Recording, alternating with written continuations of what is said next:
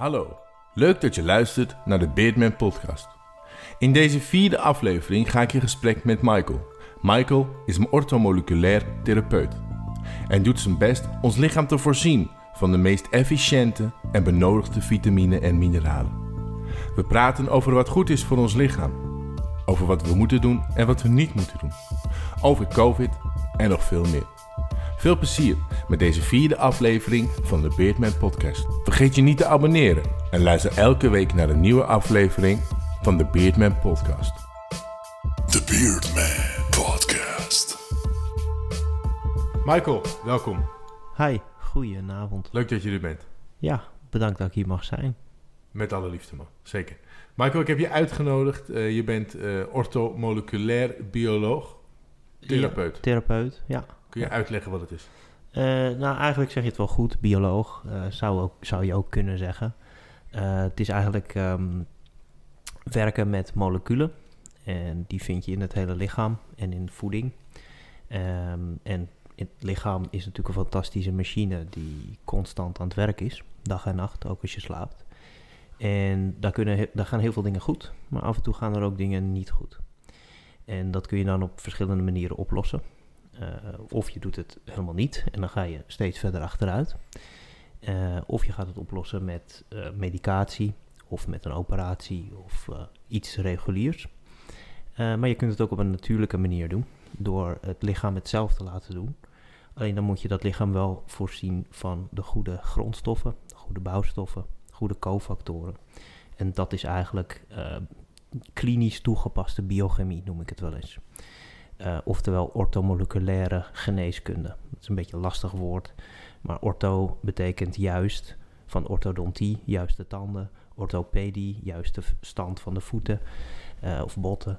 Uh, en orthomoleculair is dus de juiste moleculen op de juiste plek, op de juiste tijd. In de juiste hoeveelheid. Mm-hmm, duidelijk. Wat, uh, dus je, je, geeft, je bent van het bedrijf Natuurlijk Fit. Ja.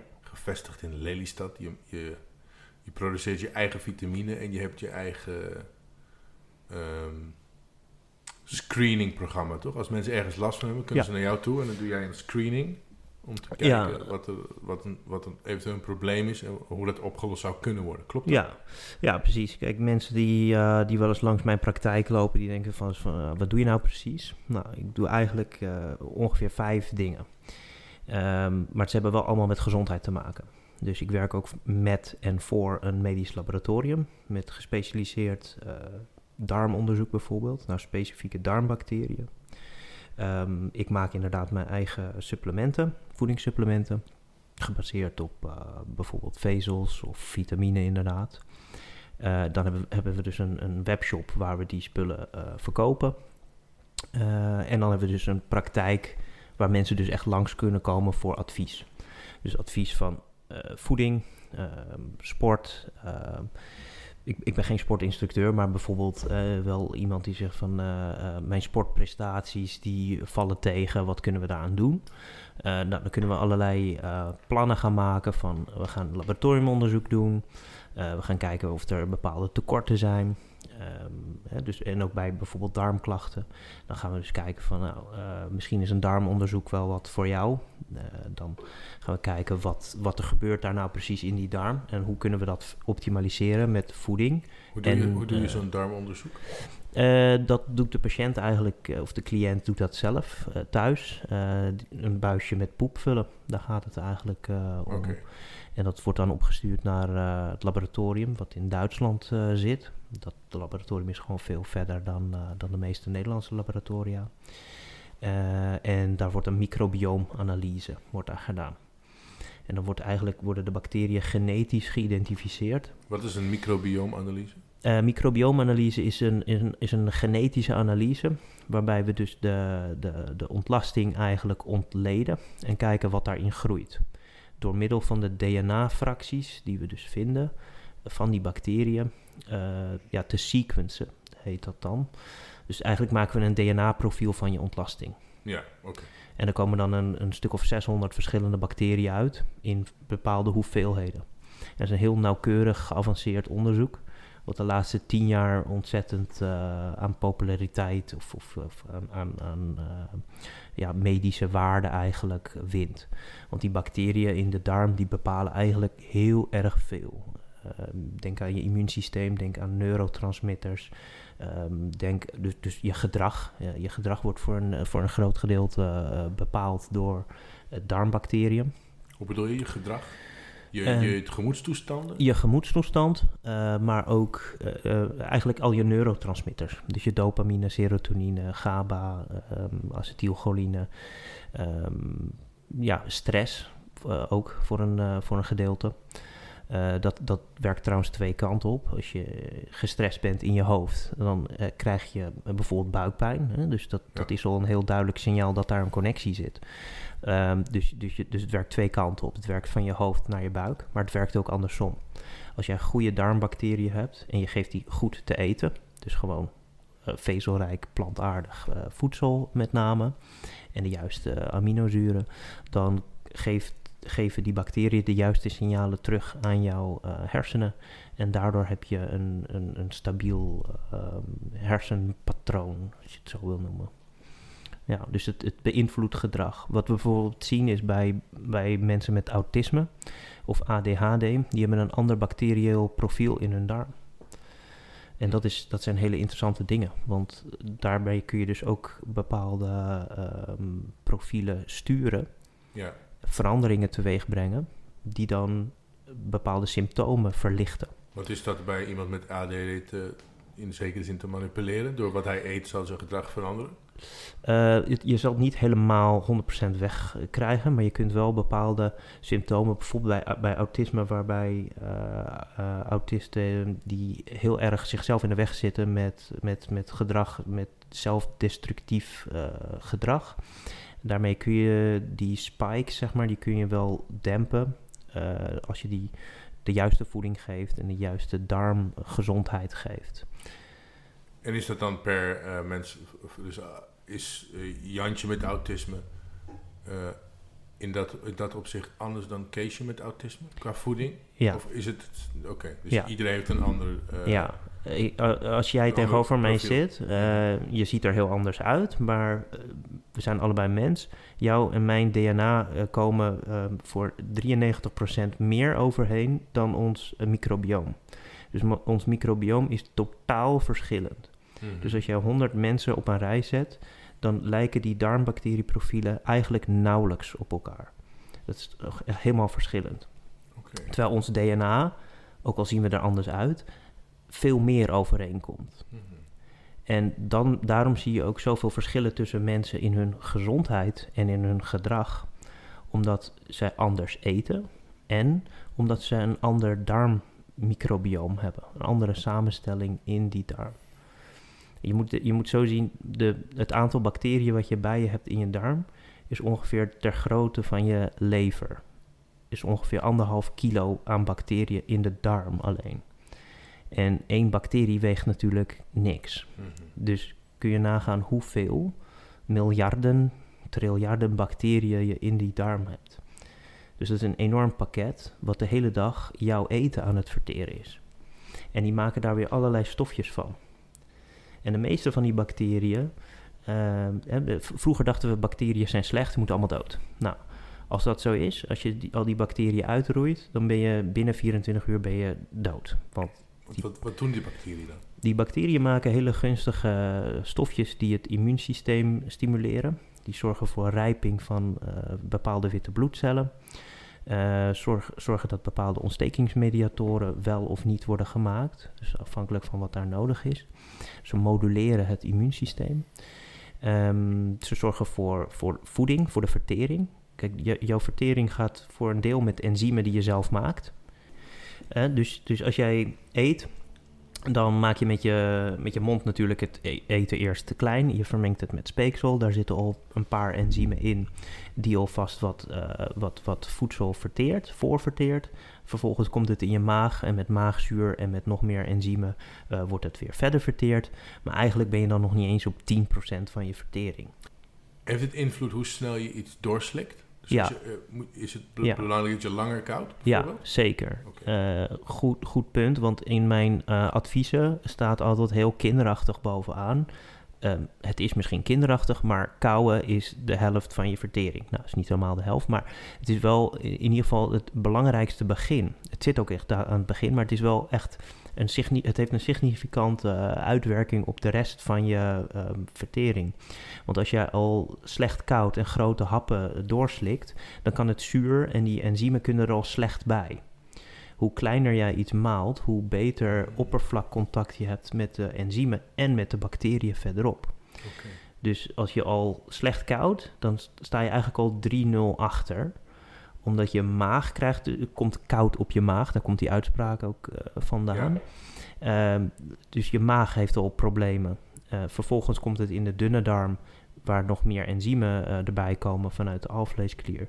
Die uh, heeft al een achterstand omdat die brokken nog steeds te groot zijn.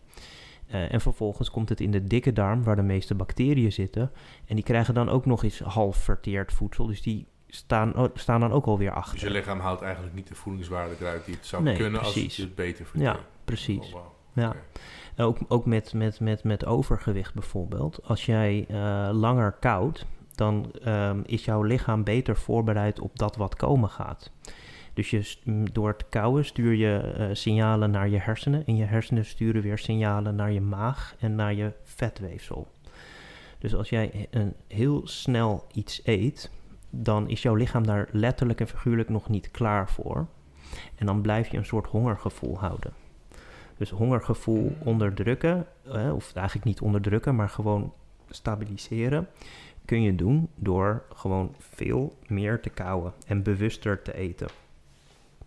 Daardoor raakt jouw lichaam gewend aan of voorbereid uh, op, op, op voldoende maagzuur. Uh, het vetweefsel geeft een goede terugkoppeling van, nou, hè, we zijn uh, vol uh, of we hebben te weinig energie. En, en daar komen die hongerprikkels komen, komen daar onder andere vandaan. Hoe komt het dat sommige mensen... Ik, ik, ik zelf eet heel snel. Mm-hmm. En uh, mijn vrouw zegt vaak precies wat jij mij vertelt. Dus het is eigenlijk een bevestiging van mijn vrouw. Een slimme vrouw heb je dan. Zeker. Ja.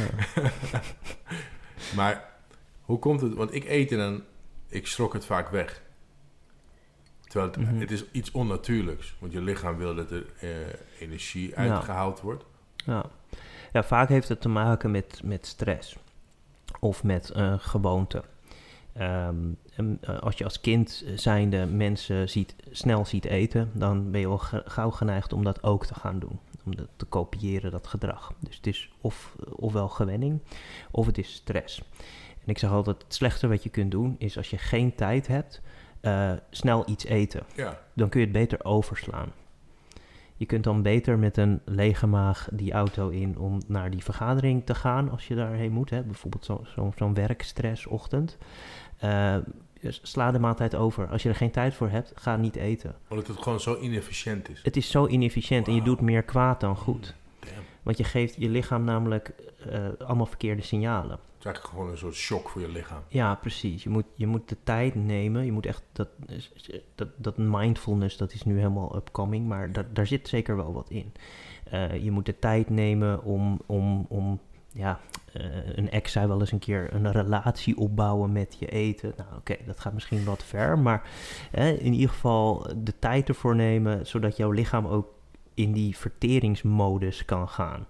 Want als jij in stress bent en, en je hebt haast bijvoorbeeld, dan ben je in stressmodus, in, in, in, in paniekmodus of in de, ja, jouw lichaam snel, wil snel gaan. Om door ja. te gaan naar het volgende dus, moment. Dus jouw lichaam gaat bloed en signalen sturen naar jouw uh, spierweefsel.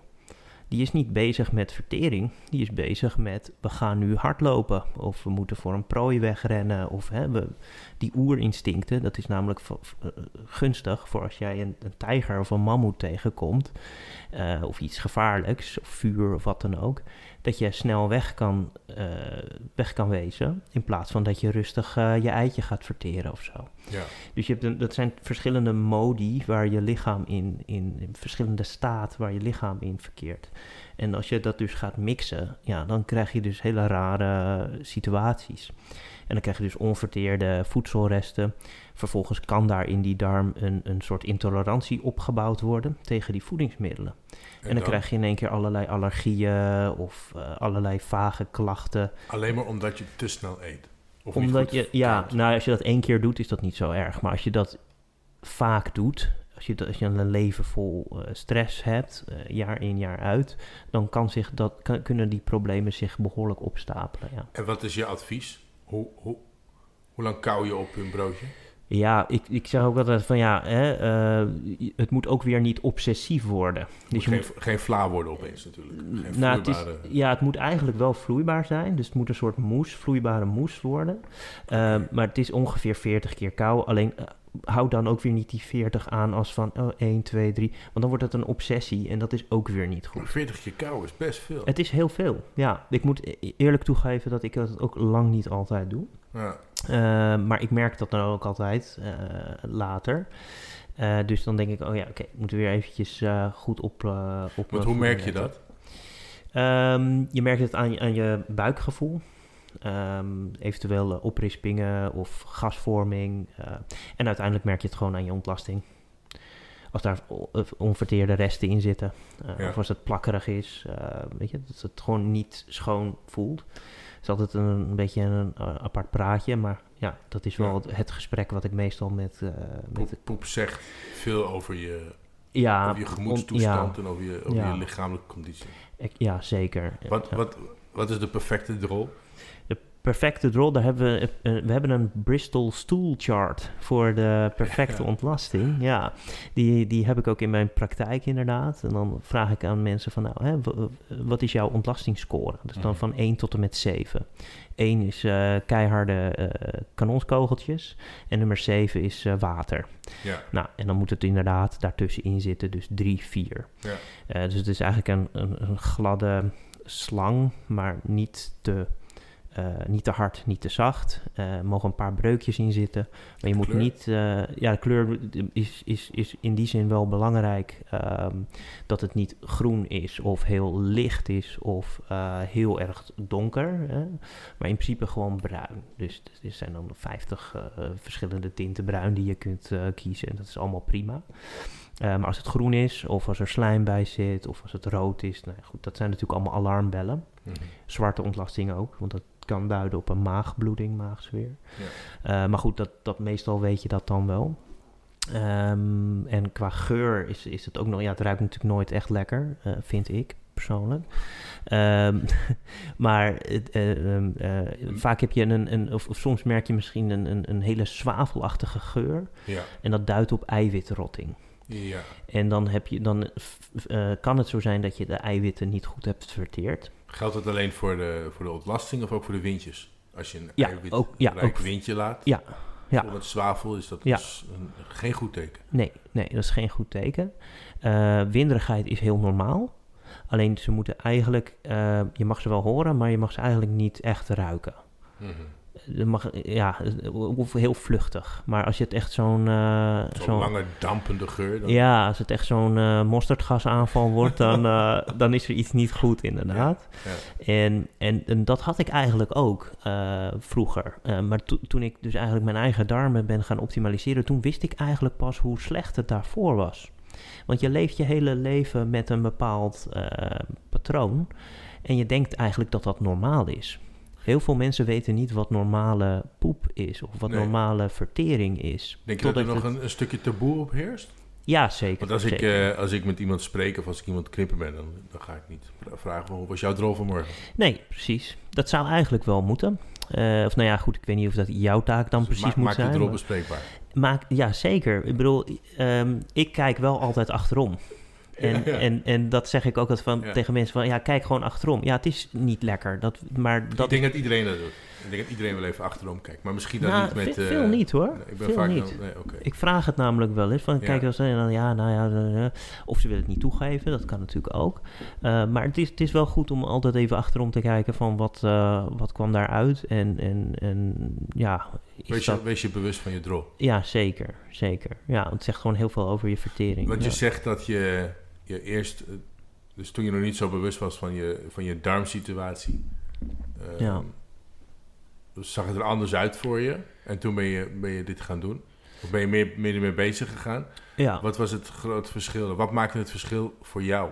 Wat zorgde ervoor dat je trots, de ene, eerst was je minder trots op je drol dan dat je dat later was? Ja, nou, ik was eigenlijk helemaal niet zo mee bezig. En, okay. en dat is dus ook wat ik bedoel. Hè? Van, ik was er helemaal niet mee bezig. Ik was eigenlijk bezig met mijn uh, chronisch vermoeidheidssyndroom op te lossen. Ja. En dat is dus een enorm traject uh, geweest. En dat is nog steeds wel. Um, maar dan, dan krijg je allerlei facetten. Je krijgt dus eerst de vitamines. Nou, ga ik allerlei vitamines nemen. Zo ben ik daar ook uh, in die wereld ingerold. Uh, omdat ik echt veertien uur sliep. En dan werd ik nog niet uitgerust wakker. Dan mm. werd ik nog wakker alsof ik een marathon had gelopen. Ook fysiek pijn. Um, en gewoon geen zin om de dag nog aan te kunnen of zo. Um, en nu is dat eigenlijk helemaal andersom. Ik werk nu veertien, zestien uur per dag. Uh, ook omdat ik dat wil hoor. Niet om, per se omdat het moet. Um, en ik slaap zeven, acht, soms een keertje nog negen uur. Maar that's it. Dus dat is wel een, echt een enorme verbetering. Op, op, kun je nagaan wat een impact dat vermoeidheid dat, kan heeft, hebben. Wat heeft dat verschil ge, ge, gemaakt voor jou? Uh, vi- uh, eigenlijk alles. Uh, dus, dus vitamines. Maar dat, dat, hè, bijvoorbeeld B twaalf is een hele bekende vitamine B twaalf als je moe bent. Nou, dat nam ik dan en dacht ik, nou oké, okay, het, het hielp even, maar daarna niet meer. Of het was placebo-effect, dat kan ook. Want B twaalf helpt tegen vermoeidheid, onder andere? Ja, onder andere vitamine B twaalf, maar ook ijzer, vitamine D drie... Nou, mijn vitamine D drie was echt uh, sick laag. Echt het laagste wat, uh, wat de huisarts toen uh, had gezien. Dus de huisarts zelf die al wat lagere waardes aanhoudt. Wat normaal is volgens hun. Want vitamine D van de zon is anders dan vitamine D drie?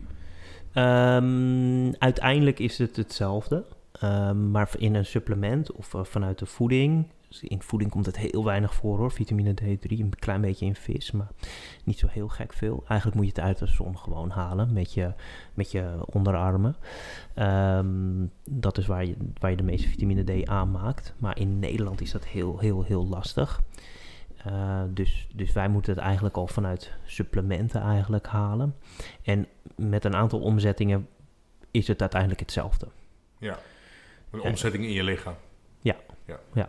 Ja, dus uiteindelijk is vitamine D drie is vitamine D drie. Um, nou goed, dat heb ik dus allemaal inderdaad gedaan. En op een gegeven moment ging ik, uh, omdat ik allerlei uh, hooikoorts uh, aanvallen en dat soort dingen had. Um, toen, toen werd mij vanuit de opleiding gezegd van ja, kijk dan ook eens naar die darmen. Dus ik denk ja, darmen, gadver, weet je, daar heb ik helemaal geen zin in. Uh, maar dat ben ik toch gaan doen. En zo toen opende pas echt de wereld van die darmen en hoe belangrijk dat is. Want toen ik daarmee aan de slag ging, toen ging eigenlijk alles veel, veel beter. De andere therapieën met vitamine ging ook veel beter. En dat is natuurlijk logisch. Want als jouw darm goed functioneert, dus de opname van voedingsstoffen is goed... Dan, hebben, dan heeft het ook veel meer zin om die supplementen of om die juiste voeding te nemen. Als jij de juiste voeding neemt, maar jouw darm werkt niet, ja, dan, waar gaat het dan heen? Dus de darm is de basis. De darm is de basis de van, van al je voeding. Ja, ja, en daarom ben ik, ben ik door de jaren heen ook steeds meer gespecialiseerd op die darm. En eigenlijk alle gezondheidsproblemen, vrijwel alle gezondheidsproblemen, behalve misschien een gebroken been, uh, beginnen eigenlijk in die darm qua oplossing. Ook als jij een hormonaal probleem uh, hebt, hè, bijvoorbeeld uh, vrouwen die komen met, met allerlei hormonale uh, klachten, vraagstukken. En dan zeg ik, oké, okay, we gaan eerst naar die darm kijken. Ja, maar ik heb geen darmprobleem. Ja, wel. We moeten eerst die darm optimaal krijgen, want dan werkt alle andere therapie mm-hmm. met kruiden of met vetzuren of met wat dan ook, werkt veel beter uh, op het moment dat die darm gewoon goed functioneert. Dus dat is, dat is jouw basis. Die darm is niet voor niks twaalf meter lang en we eten niet voor niks drie keer per dag, gemiddeld. Ja. Dus dat geeft wel aan dat die plek is gewoon heel erg belangrijk. Wat, wat is dan een... Uh, want je zegt de darm is heel belangrijk. Wat is de... Wat zou iedereen moeten doen om die darm zo gezond mogelijk te houden? Gezond eten. En wat is gezond eten? Ja. Is gezond eten ook één keer per week naar McDonald's? Nee. Gezond Sorry. eten is een... Is een... Gezond eten, het is natuurlijk een enorm open deur die, uh, die ik intrap. Um, maar het komt er eigenlijk op neer. Ik heb, ik heb daar een aantal richtlijnen voor. En dat zijn richtlijnen, geen must. Um, want ik, geloof ook wel gewoon dat je in spontaan moet doen wat goed voelt. Um, ik zeg altijd van probeer twintig verschillende plantaardige producten op een dag te eten. twintig verschillende plantaardige producten? Ja. Dat is best wel veel. Dat is, het lijkt heel veel, maar het valt mee. Want ik zeg plantaardige producten, ik zeg dus niet groenten. Ik zeg plantaardige producten. Daar valt onder fruit, groenten, kruiden, noten, zaden, oliën, rijst, aardappelen, van alles en nog wat. Uh, sa- slade, salade, uh, knoflook, ui. Dus als jij een fikse salade maakt, gemengde salade met allerlei noten en zaden, ja, dan, dan, zit je al, dan zit je al snel op... Ja. op de, en ik zeg ook niet dat het driehonderd gram per soort moet zijn. Als jij een paar gram peterselie neemt, heeft dat al een gunstig effect. Maar zo, zo, zo uh, gemixt mogelijk eten, zo variërend mogelijk ja. eten, maar wel zo dicht mogelijk bij de natuur. Ja, ja, ja, zeker, zeker. Ja. Ja. Dus zo, zoveel mogelijk onbewerkt voedsel. Zeker. Eigenlijk moet je ook gewoon naar de, als je naar de supermarkt gaat, Uh, al het verpakte voedsel uh, links laten liggen. En uh, ja, de, de, de verse groentes, daar kun je eigenlijk niet stuk op gaan. Uh, tenzij je bepaalde voedselintoleranties hebt, maar goed, dat is een ander verhaal. Dan, dan geldt een ander therapieplan. Daar kunnen we dan ook nog wel eens een keer naar kijken natuurlijk. Uh, maar in het algemeen zeg ik, voor een goede darmgezondheid probeer zo divers mogelijk aan plantaardige stoffen binnen te krijgen, want daar gaan die bacteriën gewoon keihard op. Ja. En dierlijke vetten en dierlijke eiwitten, dat geeft het meest rottingsflora. Dat zijn dus bacteriën die um, ja, die eiwitten en die vetten gaan um, verteren. En daar komen rottingsproducten. En daar komt dus ook die stinkende geur van die vieze scheten of die vieze, plakkerige, stinkende ontlasting vandaan. Dat zijn die bacteriën die met name groeien op dierlijke eiwitten en vetten. Maar dat is, de dierlijke eiwitten en vetten zijn iets goeds?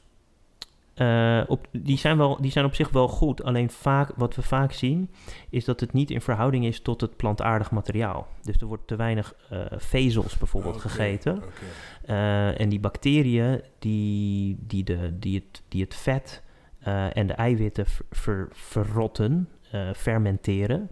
Fermenteren is eigenlijk een ander woord voor rotting. Mm-hmm. Uh, dat geeft die, die, die smerige lucht en geeft ook uh, slechte stoffen. Stoffen die irriterend werken op de darm. En dat kan, in, niet meteen, maar in heel veel stappen en heel veel jaar kan dat zich ontaarden in ontstekingen. En of erger, bijvoorbeeld uh, polypen, wat dan weer kan ontaarden in darmkanker. Dus dan heb je het niet gelijk van, oh, ik heb een stuk vlees gegeten, dus ik krijg darmkanker. Nee, maar als jij een leven lang heel veel vlees eet en heel weinig plantaardige producten, is jouw risico op darmkanker significant groter. Wauw. Dus je, je pleit voor meer groenten? Meer groenten, meer vezels. Uh, met name een hogere diversiteit. Want soms komen mensen bij mij en zeggen, ja, ik eet wel een halve kilo groente per dag. Ja, dat is leuk, maar als dat alleen maar één ding is, alleen een half kilo spinazie is, ja, dat is niet divers. Dus jouw ja. microbioom vindt dat boring, is ja. saai. Ja. Geef me meerdere opties. Geef me een gem- gemengde salade of een soep waar dertig verschillende... Ik, ik maak wel eens soepen, daar zitten gewoon al twintig verschillende plantaardige ja. producten in. Nee, dat doe ik ook. Dus dat doen wij ook regelmatig. In. Als we een, een soep maken, dan zit het vol met allemaal ingrediënten. Ja. Maar ik vind het ook lekker om soms een pizza in de oven te gooien. Of ja, tuurlijk. Ja. Of even naar McDonald's te gaan. Ja. Of een vieze, vette, smerige kapsalon te eten. Ja. Ja, maar dat zit ook. Je darmen worden daar heel naar van. Ja, daar, zeker. Daar zit eigenlijk niks goed in. Um, er zit wel de, eiwit in en vet. Ja, maar ja, verkeerde eiwitten. Maar verkeerde, verkeerde vetten, vetten. Ja, zeker verkeerde vetten. Transvetten met name. Uh, geoxideerde vetten. Dus dat, dat is echt helemaal niet... Ve- veel mensen krijgen daar ook uh, redelijk snel uitslag van. En windjes. Uh, en windjes inderdaad. Dus je merkt het vaak wel aan je ontlasting. Uh, en niet iedereen heeft daar evenveel last van. Dus de een die kan vaker dat doen zonder daar problemen van te ondervinden dan de ander. Is dat ergens afhankelijk van? Dat is uh, afhankelijk van een aantal factoren. Bijvoorbeeld uh, factoren die ik al heb genoemd, zoals stress. Um, een, een bepaald bacterieel pakket wat je wel of niet hebt. Dus ook een klein beetje geluk hebben. Uh, dat heeft ook met je geboorte te maken zelfs. Als je met een keizersnede geboren bent, zoals ik, dan heb je een achterstand. In welke zin? Uh, als je uh, via de vagina wordt geboren... Uh, ja, we hebben het over poep gehad. Nu gaan we het over de vagina hebben. Uh, als je via de vagina wordt geboren... Dus, uh, dan krijg jij uh, darmbacteriën van jouw moeder binnen. Omdat die, die kanalen zitten heel dicht bij elkaar. Ja, um, en dat is de natuurlijke manier. Zo is het gewoon. Ik heb het niet verzonnen. Uh, en... Daardoor krijg je eigenlijk jouw eerste bacteriën uh, binnen. Want als jij in die, in die uh, baarmoeder zit, dan ben je eigenlijk bijna steriel. Je hebt wel een paar bacteriën, maar die darm is eigenlijk nog leeg. Dus nog, nog ongekoloniseerd terrein. Uh, zodra jij geboren wordt, krijg je de eerste bacteriën binnen. En dat is heel belangrijk. Dat is echt een essentieel, uh, cruciaal moment. Um, en als je dus via een keizersnede geboren uh, wordt, vroeger, uh, althans, tot een aantal jaar geleden, um, dan word je eigenlijk vrijwel steriel geboren. Mm. De artsen hebben handschoenen aan, uh, de buik is ingesmeerd met jodium of met uh, chlorhexidine tegenwoordig. Uh, dus je komt eigenlijk niet met bacteriën in aan- aanmerking. Ja, pas later, een paar uur later op de zaal of in het bedje. En dat zijn hele andere bacteriën.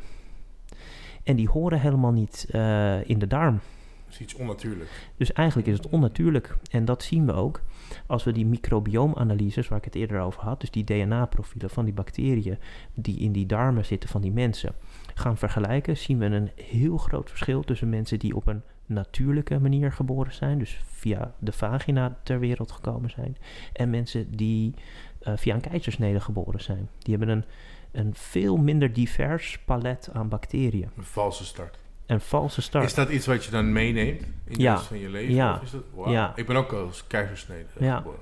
Ja, we zien dat mensen met een uh, keizersnede, uh, hè, nogmaals zoals ik zei de gek, um, significant hogere uh, risico hebben op uh, het ontwikkelen van allergieën.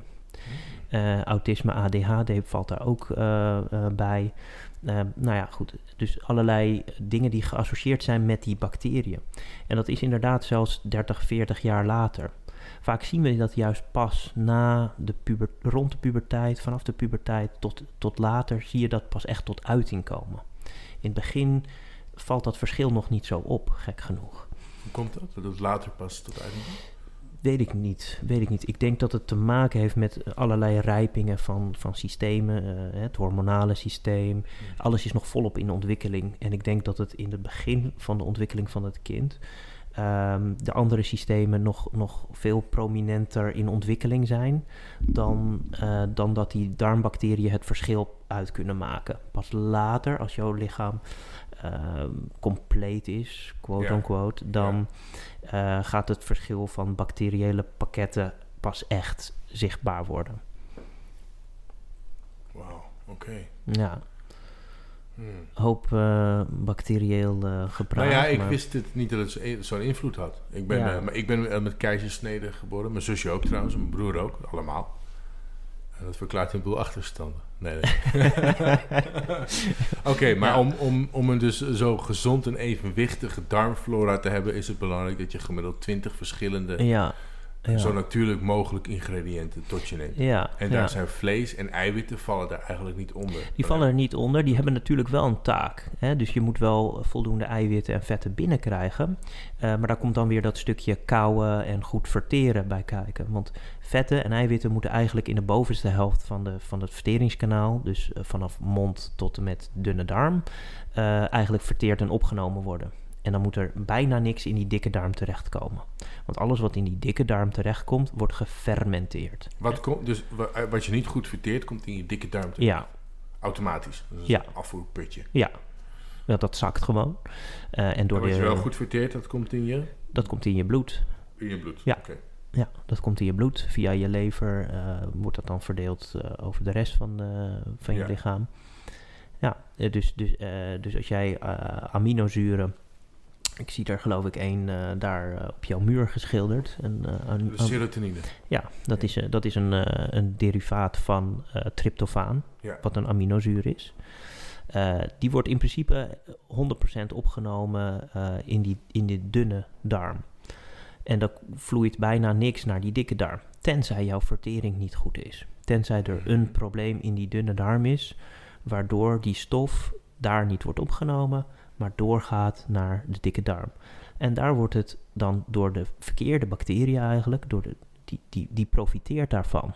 Dus eigenlijk een soort uh, competitie is daar altijd gaande tussen die bacteriën.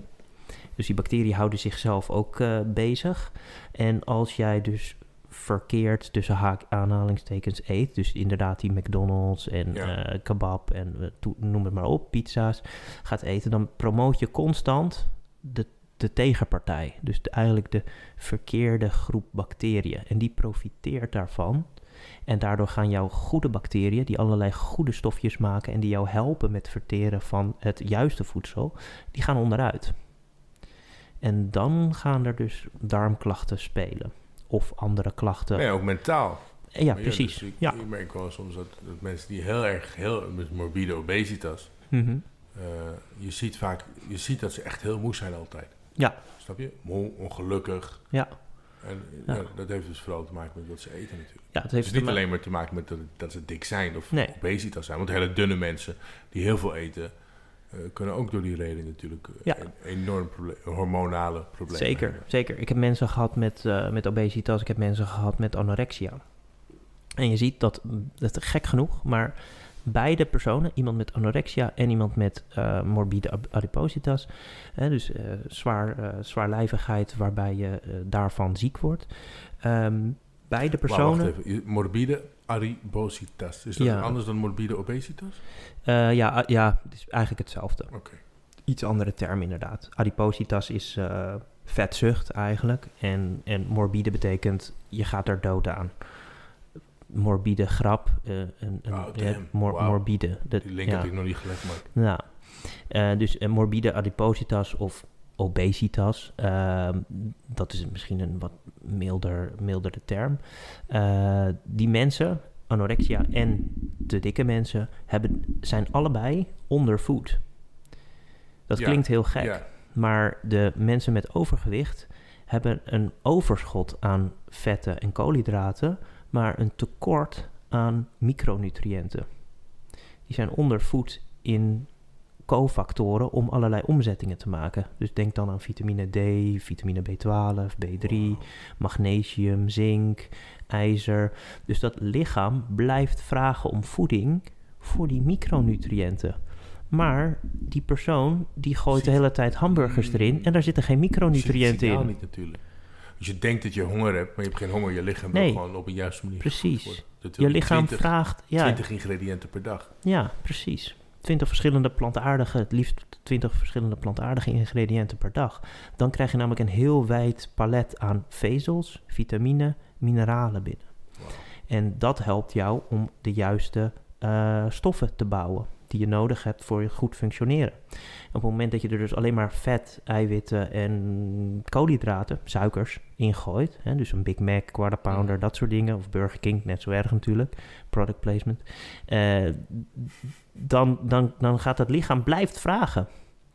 Maar wat als we dan een, een keto-dieet nemen, waar in principe alleen maar eiwitten en vetten gegeten ja. worden? Keto, ketogeen dieet is super interessant uh, is onderwerp. Dat dan, is dat dan goed? Uh, ketogeen dieet, ik heb daar een, een, een sterke uh, mening over, die ook wel uh, goed onderbouwd is, vind ik zelf. Uh, ketogeen dieet is prachtig, perfect voor heel veel dingen. Niet alleen om af te vallen, maar ook bijvoorbeeld bij M S, allerlei uh, neurodegeneratieve aandoeningen, uh, allerlei ontstekingsprocessen. Maar, er zit één maar aan een ketogeen dieet. Als jij strikt een ketogeen dieet volgt en um, je denkt niet uh, voldoende aan jouw darmbacteriën, Uh, dus je neemt te weinig vezels, dan is een ketogeen dieet op termijn destructief voor jouw microbioom, dus voor jouw darmbacteriepakket. Die gaat ten onder aan te veel vetten en eiwitten en te weinig vezels. Ja. Dus een ketogeen dieet, zeker, perfect, maar denk aan de toevoeging van vezels. Ja, en die, die kun je er wel bij supplementeren uit vitaminepillen. Uh, uit, uit vezelpreparaten. En ja, daar, vezelpreparaten. Daar, daar heel toevallig is natuurlijk Fit inderdaad een van de... Uh, zijn wij daar gespecialiseerd in. We hebben wel zes verschillende vezelsupplementen.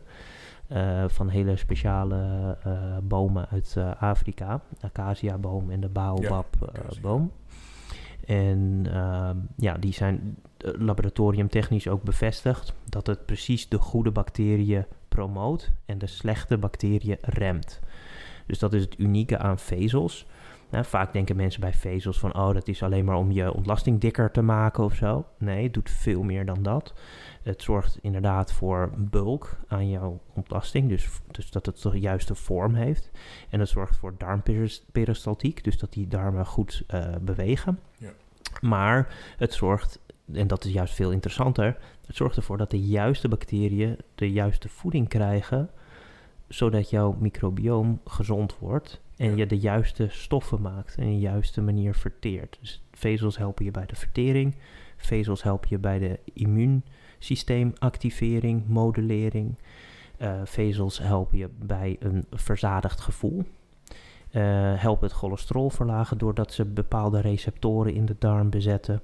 Ja, heel technisch verhaal kan ik nog gaan houden over vezels, maar het komt erop neer dat je gewoon heel veel gezondheidsvoordelen hebt. Bouwstenen, je hebt ze nodig. Ja, je hebt ze nodig. Wij, wij, zelf, wij zelf doen niks met vezels. Hè? Jouw, jouw lichaam doet helemaal niks met vezels. Wij kunnen die niet verteren en ook niet opnemen. Maar jouw darmbacteriën kunnen alles met vezels. En die sturen alles weer aan. En die sturen weer aan, ja. Jouw goede darmbacteriën sturen slechte uh, bacteriën en parasieten en virussen weg. Ja. En dus, mm-hmm. om even het belang aan te geven van vezels. Zoiets doms als vezels heeft zo'n gigantische uh, invloed. Hoe krijgen we nou het makkelijkst vezels binnen dan? Uh, nou ja, de ene manier is inderdaad om uh, zo'n, ve- zo'n vezelpreparaat te kopen. Maar goed, ik ben eigenlijk uh, meer van het uit een natuurlijke manier halen. En dat is dus voeding. Havermout bijvoorbeeld? Uh, ja, havermout, noten, zaden, uh, groenten, uh, fruit in mindere mate ook. Uh, ik ben niet zo'n hele mega voorstander van fruit. Waarom niet? Um, door de suikers? Door inderdaad de suikers. En uh, de schimmelbelasting. Uh, en tegenwoordig zit dat ook vol met landbouwgif. En dat geldt ook wel voor groenten, maar in toch wat mindere mate dan uh, fruit. Behalve Hoe als kwalijk dan... is, uh, is uh, een kleine sidestep. Mm-hmm. Hoe kwalijk is landbouwgif? Nou, het is niet echt een sidestep hoor. Dat is eigenlijk best wel uh, core business. Dus als je, als ik, uh, ik, ik, ik eet appels, ik ben gek op appels, maar ja. ik was er niet altijd. Soms probeer ik er gewoon zo eentje. Ja. Eet ik hem. Is dat, is dat kwalijk? Nou, als er die appel uit Nederland komt, dan zal dat wel meevallen. Um, hoewel we in Nederland ook steeds meer Uh, Uh, geïmporteerde giffen zien uit, uh, uit Amerika. Wat en, kan het doen als je structureel je fruit en groenten niet wast? Uh, dan krijg je te veel glyfosaat uh, binnen. Uh, dus dat is uh, van, van een Amerikaanse firma is dat. Um, en glyfosaat, dat, dat wordt ook wel als onkruidverdelger gebruikt. Uh, Roundup staat het ook wel onder bekend. Ja. En wij kunnen dat... Dat is verboden inmiddels, Roundup in Nederland volgens mij. Uh, vo- nou, volgens mij, nog steeds in Nederland is okay. het... Ja, als, als, als onkruidverdelger is het verboden, maar ja. niet als landbouwgif. Nee, precies. Je kan dat het is niet, het punt. Ja, precies. Tegen onkruid kan je het niet meer kopen. Nee, tegen Het on- was altijd super agressief. Je kreeg alles Klopt. Mee Klopt. Ja, en nu kun je het alleen nog als professional hovenier... Maar dat zit, dat zit eigenlijk dus in sommige gevallen op je sla. Dat, dat zit Waarom? in alle gevallen op je sla. Het, het zit op in, we vinden het overal terug. We vinden het bij iedereen in hun bloed terug. Wow. De, het punt is, hoeveel vinden we het terug? En wanneer is het schadelijk? Ja, precies. Dat is dus even de vraag. Uh, nou, daar zijn enorme discussies over. En uh, um, nou goed, in principe is elke, elke hoeveelheid is niet goed, want het hoort er niet en je kunt het niet afbreken. Dat is het punt. Biochemisch gezien is het een probleemartikel. Uh, um, of product. En uh, ja... Wat doet het dan? Wat kan het doen? Nou, het, het kan niet afgebroken worden. Mm-hmm. Okay. Dus het kan niet stuk. En dat zie je dus ook bijvoorbeeld bij, uh, bij de, bij de P F, P F O A's, de, de perfluorated uh, moleculen die bijvoorbeeld in de teevalpannen, die anti-aanbaklaagpannen mm-hmm. uh, zit. En, en in regenjas en alles wat waterafstotend eigenlijk is. Die stof, die kan ook niet stuk. En dat betekent dus dat het lichaam, die, die kan daar eigenlijk niks mee behalve opslaan. Dus de lever gaat dat opslaan als van, nee, dit is een gevaarlijke stof of zo. Ik weet niet, ik ken het niet, want het is geen natuurlijke stof. Dus ik ga het maar inkapselen. En kan het gevolgen hebben, want het blijft hier in ja. het lichaam. Maar wat voor gevolgen kan het hebben? Het, het kan dus uh, leverschade kan het geven, met name. Uh, ook nierschade, want, die, want de lever en de nieren die bepalen eigenlijk van wat gaan we weggooien. Uh, met de urine en of met de ontlasting mee. Met name met de urine. Dus die nieren krijgen een klap. Uh, de lever krijgt een klap. Um, sommige stoffen zijn neurotoxisch, dus het schaadt je zenuwweefsel. Dat kan. Dat is bijvoorbeeld het, in het uh, geval van kwik, uh, is zeer uh, neurotoxisch. En het gehalte kwik in vis uh, blijft eigenlijk alleen maar stijgen. Uh, dus ja, dat is ook zo'n dingetje. Weet je, vroeger werd gezegd, je moet minimaal twee keer per week uh, vette vis eten. Ja. En ik zeg, nou, doe maar niet. Want vis is al lang niet meer uh, gezond. Is er dan een, een verschil tussen gekweekte vis en wilde zalm? Bijvoorbeeld, nou, wilde zalm, gekweekte en, en, en ja, wilde vis? Is ja, daar, daar zit iets verschil in. En uh, kweekvis is vele malen giftiger. Zalm, gekweekte zalm, negentig procent van de zalm in Nederland is uh, van uh, Noorse... Uh, Kwekers. kwekers afkomstig. Dat is het meest toxische voedsel wat er is op de wereld. Mm. Zo, ge, ik eet het ook echt dus niet. Dus dan eet je dat en dan die, die giftige stoffen zoals kwik bijvoorbeeld, is zo'n zalm, die worden opgeslagen in je lever. Ja. En dan op een gegeven moment kan het gewoon grote problemen leiden. Ja, precies. En er zit ook nog antibiotica in en uh, allerlei antiviralen, antischimmelmiddel, antiluizenmiddel. Want al die kweekzalmen hebben een, uh, ja, mm. je hebt een bepaalde luis in dat water. En die vreten die hele, hele zalm eigenlijk op. Je ziet dan zalmen met hele kapotte koppen.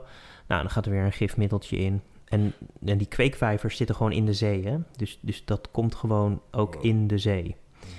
Dus ja, het is echt vreselijk. Kweekzalm is ook helemaal niet uh, milieuvriendelijk of zo. Het is geen milieuvriendelijk alternatief voor gewone uh, visserij. En het is ook gewoon niet gezond, blijkbaar. Het is ook helemaal niet gezond. En niet als meer. je dan... Uh, want je, je hebt je visolie nodig, mm-hmm. omega, omega ja. drie... Omega drie's zijn zeer goede vetten.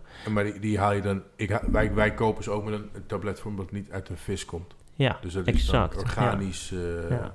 ja heel goed. Want plant, plantaardig. Plantaardig, uh, van algen. Ja, van ja, algen. Van algen ja. Juist, want ja. die vis maakt helemaal geen omega drie. Er is geen vis op de planeet die omega drie vetzuren maakt. Ook, ook. Die eten ze uit algen. Mm. Dus waarom eten wij vis... We eten vis voor de omega drie vetzuur, dus een fabeltje is onzin. Je, dat is een tussen, tussenvorm, een tussendrager.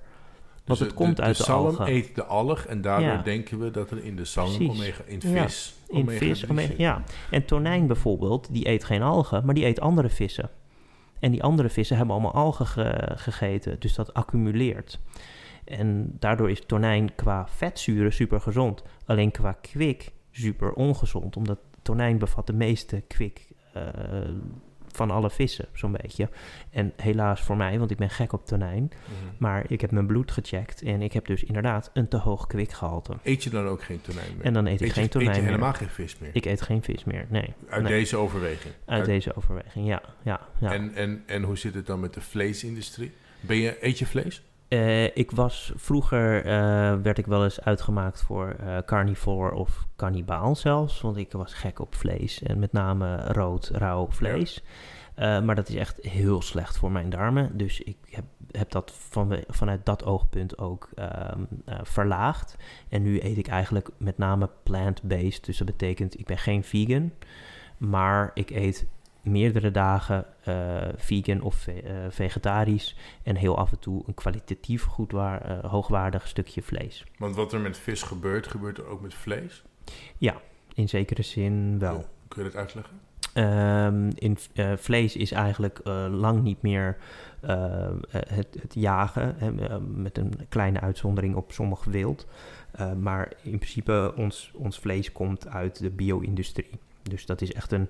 Een, een, een, een gemachineerde, gemachineerd bedrijf. Ik heb vroeger gewerkt voor een toeleverancier van, van bouwmachines... die ook bij boerderijen werd gebruikt. Dus ik ben wel bij een aantal boerderijen geweest. Ja. Uh, dus het is inderdaad wel echt ge, gefixeerd op zoveel mogelijk productie. Het is gewoon een, een, een, een kapitalistisch systeem. En ja. dat is op zich niet verkeerd, alleen het is doorgeslagen. En er wordt steeds minder rekening gehouden met de natuur... En, en als jij een koe alleen maar één soort voeding geeft... dan gebeurt precies hetzelfde als met jouw darmbacteriën... Uh, als jij elke dag McDonald's eet. Dus die, die eenzijdigheid heeft, een, heeft een, een, een, een invloed op de kwaliteit van het vlees en van het melk. Van de melk. Um, dat, wat krijg je dan? Dat die, dat die beesten die krijgen immuunsysteemproblemen. Dus die krijgen longontstekingen. Wat gaan we dan doen? Gaan we antibiotica geven... weet je wat, het komt zoveel voor, we geven preventief antibiotica.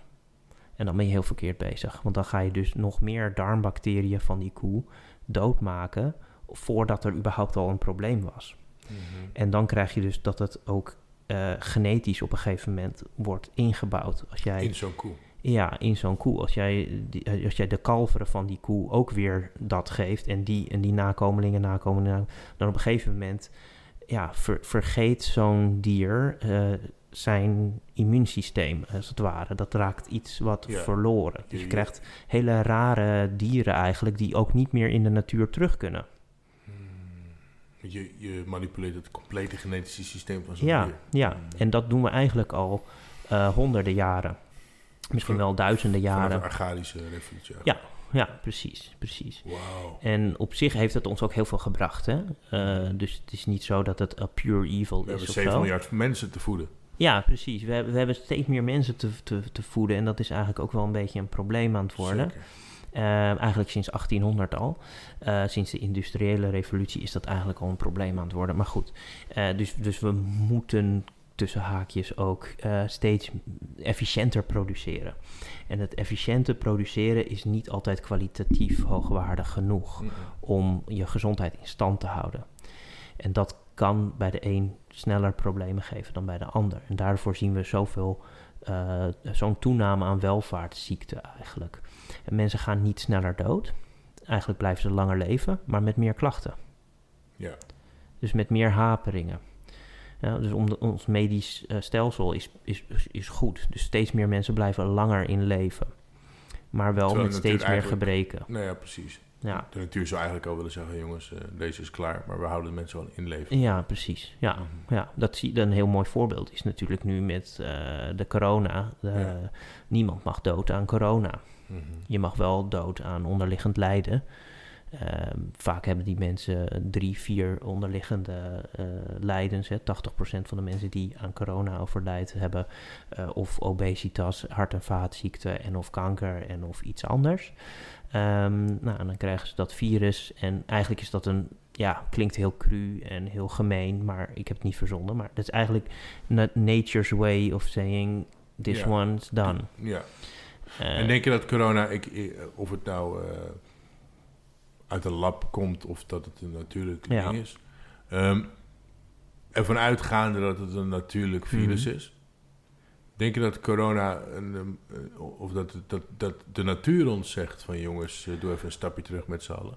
honderdduizend procent. Er is niks meer op deze wereld waar ik meer zeker van ben dan dat. Want dit heb ik namelijk in tweeduizend vijf geschreven in een soort van essay, gewoon voor de fun. Het was geen opdracht of zo, maar ik zelf die... En ik heb geen glazen bol. Ik ben geen, uh, ik ben geen visionair in die zin dat ik, uh, de, de, hoe noem je dat, uh, helderziende ben of zo. Uh, nee, ik kijk gewoon naar wat zijn we aan het doen? Uh, wat gebeurt er? En wat gaat er waarschijnlijk gebeuren? En hoe kan de natuur... Uh, wij zijn trouwens onderdeel van de natuur, maar goed, als we dat eventjes scheiden voor de beeldvorming. Um, hoe kan die natuur zich weer terug... Uh, hoe kan die zich weer wreken, als het ware? Hoe kan die weer de balans herstellen? Balans herstellen is een beter woord. Want dat is eigenlijk wat de natuur altijd doet, overal. Ja. In, in jouzelf, uh, in een plant en in een ecosysteem ja. en op de hele planeet. En misschien ook wel interplanetair, maar dat weten we nog niet. Um, dus de, de natuur probeert altijd een balans te villen, vinden. En die balans is compleet zoek op dit moment. Tussen uh, het ongedierte wat op de aarde heerst en dat, is, dat zijn wij. Uh, want wij planten ons te snel voort en we ja. kunnen het niet meer onderhouden. De natuur houdt er niet meer bij. Nee, de nee. natuur houdt er niet meer bij en we houden het zelf straks ook niet meer bij. Um, dus het, uh, en de, onze natuurlijke vijanden hebben we allemaal uitgeschakeld. Mm-hmm. Mm-hmm. Normaal gesproken, als jij ging zwemmen en, en, en, en, en er zijn tienduizend mensen in een stukje water, dan kom je een keer een haai tegen en dan gaan er een paar mensen weg of zo. Eh, of, of, natural uh, selection. Natural selection of een tijger of dat soort dingen. Nou, dat is natuurlijk allemaal weg, want we hebben wapens en allerlei dingen. En je ziet het ook met wat, wat je. Uh, er zijn best wel met, met mijn, uh, mijn zusjes bijvoorbeeld, die had een hersenvliesontsteking. Dat is dan wel vijftien of tweeëntwintig, dertig jaar geleden ondertussen. Wel heftig, ja. Jawel, natuurlijk. Maar vroeger zou zo'n kindje overleden zijn. Ja. En omdat de medische wetenschap zo ver toen al was. En nu is, ja. blijven die mensen die eigenlijk zouden sterven, blijven ja, leven. Dus precies. Je krijgt, je krijgt een netto, netto plus. Natuurlijke selectie bestaat ja. eigenlijk niet meer. Nee, nee we, we hebben het gemanipuleerd met, we, met on, ons netto resultaat per jaar is ongeveer uh, tweeënvijftig miljoen mensen erbij. Dus dan hebben we de doden al eraf geteld. Dus het netto gain mm-hmm. is tweeënvijftig miljoen mensen per ja, jaar. Ja, per wow. jaar. En, dat, en dat, num- dat nummer stijgt ook steeds. Dus volgend ja. jaar is het misschien zevenenvijftig miljoen.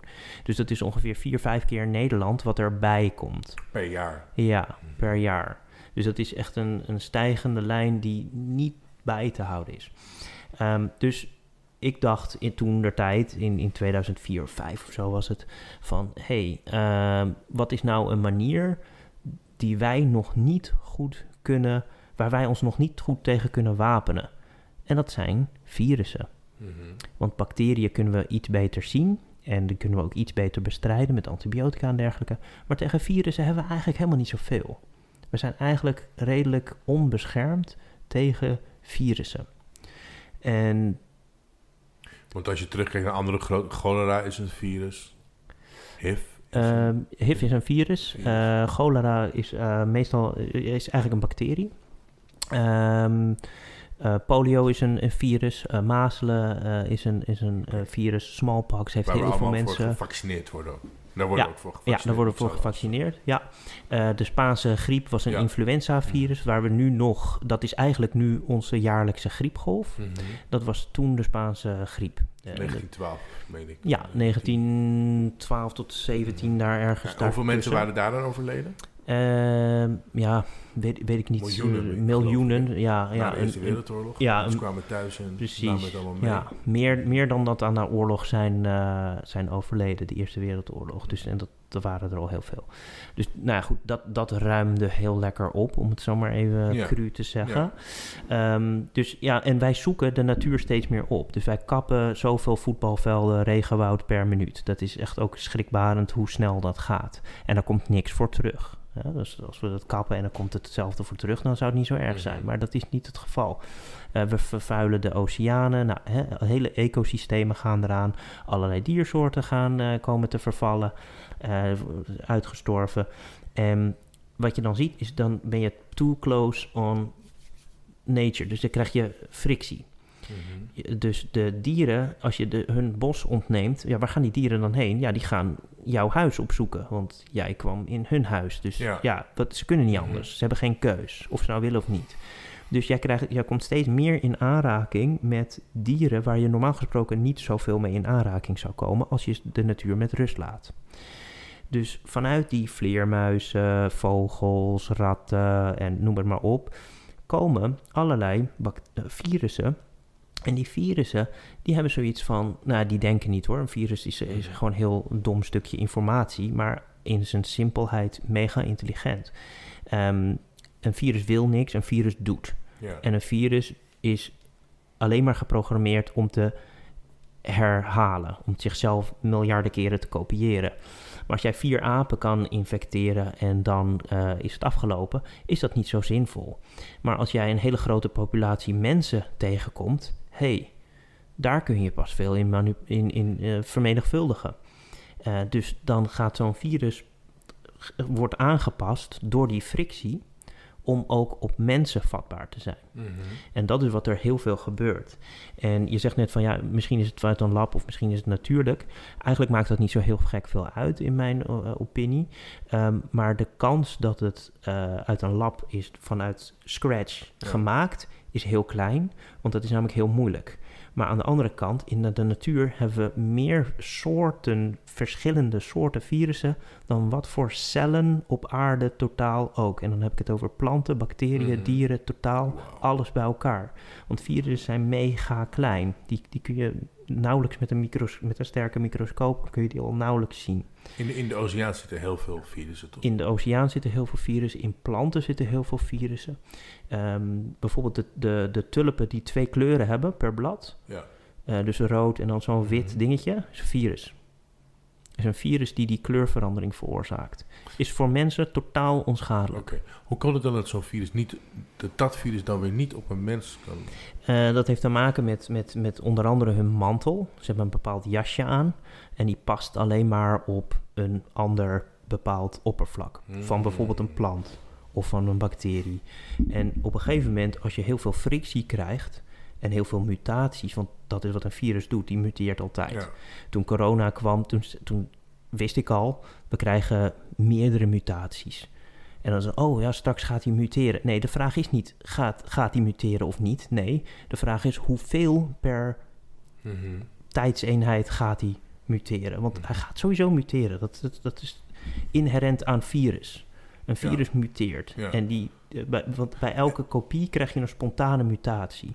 En waar is het afhankelijk van om uh, dat zo, dus een, virus, een virus kan muteren in een positieve zin ja. voor de mensheid en ja. in een negatieve zin voor het virus, dat het zwakker ja. wordt, het virus. Precies. Waar is dat afhankelijk van? Uh, dat, is, dat is van toeval. En uh, je moet zo zien, een virus is een heel klein deeltje en daar heb je dan bijvoorbeeld een miljard deeltjes van.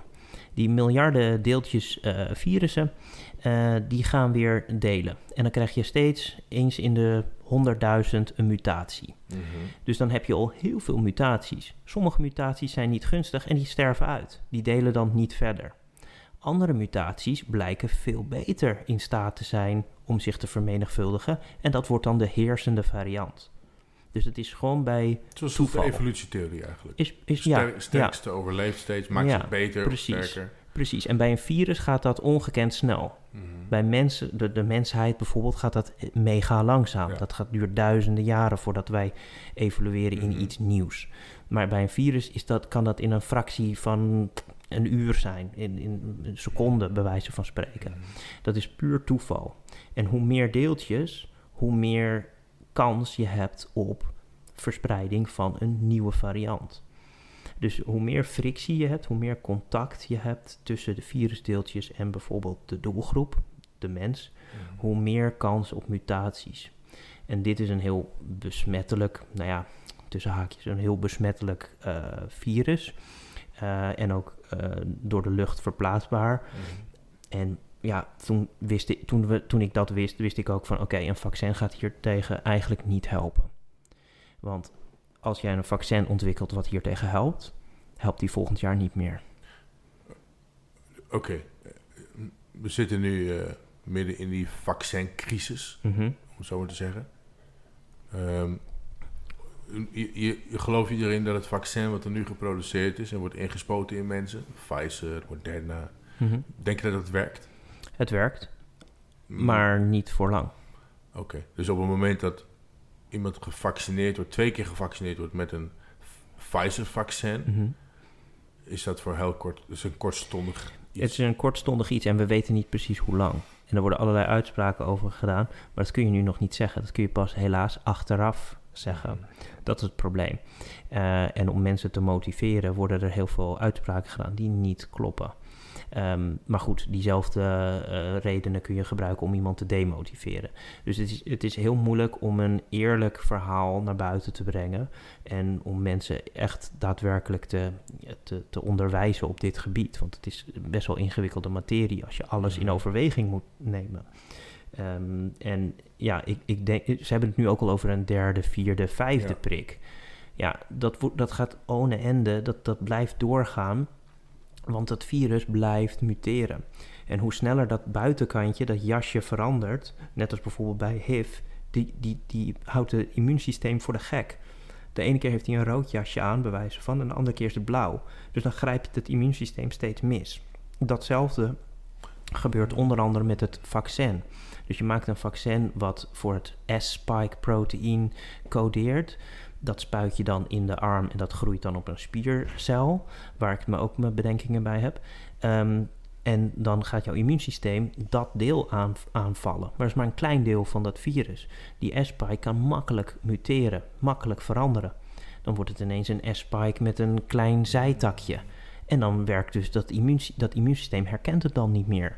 En dan heb je dus een boostervaccin nodig of een, of een, een tweede vaccin of een andere variant. Een repetitief iets, dat blijft maar doorgaan. Dat blijft doorgaan. maar doorgaan. En het tweede probleem is dat niet, niet, niet bij honderd procent werkt het.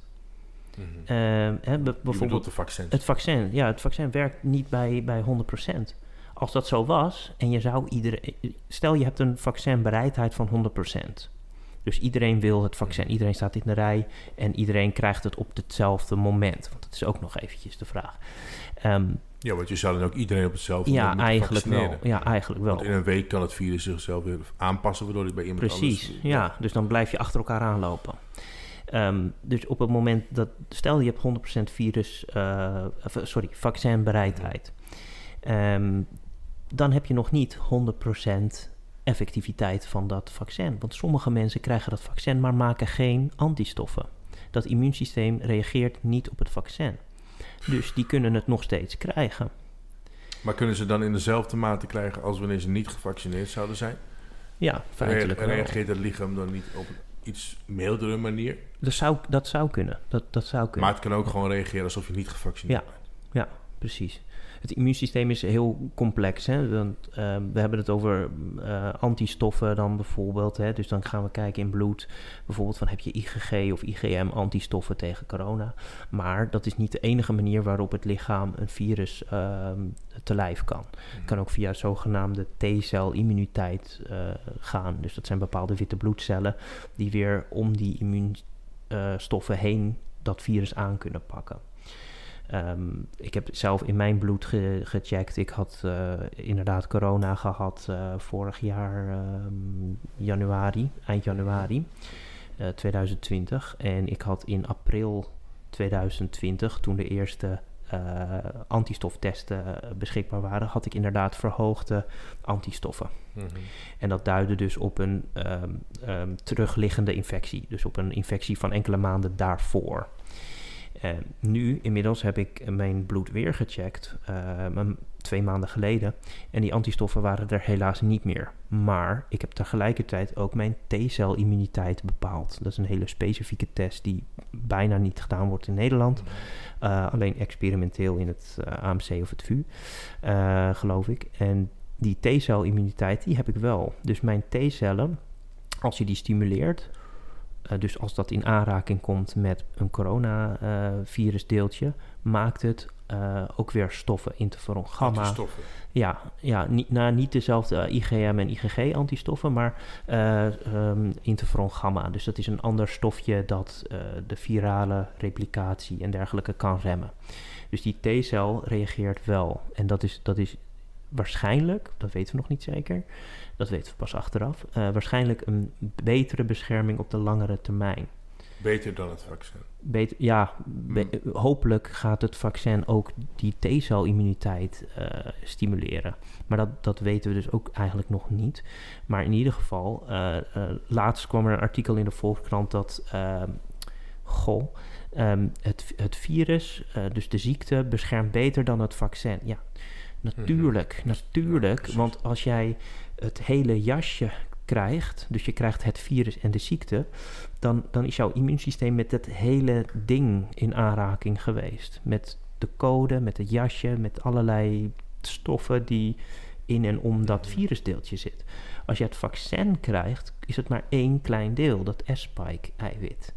En die kan veranderen. Ook andere dingen op dat jasje kunnen veranderen, op die mantel. Um, maar als jij dus dat virus echt hebt gehad, dus de ziekte echt hebt gehad, uh, dan is dat immuunsysteem op het hele oppervlak gericht. Dus heb je meer kans dat je een mutant van dat virus ook zult herkennen. Het gaat eigenlijk altijd om, om herkenning. Dus het immuunsysteem moet de indringer herkennen. Dus mensen die COVID hebben gehad zijn eigenlijk het allerbest beschermd tegen... Ook tegen de mutaties? Waarschijnlijk wel. Waarschijnlijk. Waarschijnlijk ja. Dat kan je niet met honderd procent zekerheid zeggen. Kun je nooit... Nee, nee, nee, nee. Want er kan altijd weer een andere spontane mutatie... Dat is niet te voorspellen. Mutaties zijn niet te voorspellen. Ja, wel dat ze er zijn, zodat ze gaan komen... maar je weet niet precies welke gaat winnen en op welke manier. Wat is... Uh, want je zegt net dat je... Uh, als je gevarieerd en goed eet... Dus de, je darmen goed aan het werk zet... Mm-hmm. Jij hebt ook COVID gehad... Ja. Ervan uitgaan dat je toen ook goed at. Ja. Dus is er, is er, uh, is er een, een... Als mensen niet gevaccineerd worden, willen worden... Mm-hmm. Uh, ik heb niks tegen mensen die wel gevaccineerd willen worden... Mm-hmm. En ik heb niks tegen mensen die niet gevaccineerd worden. Nee.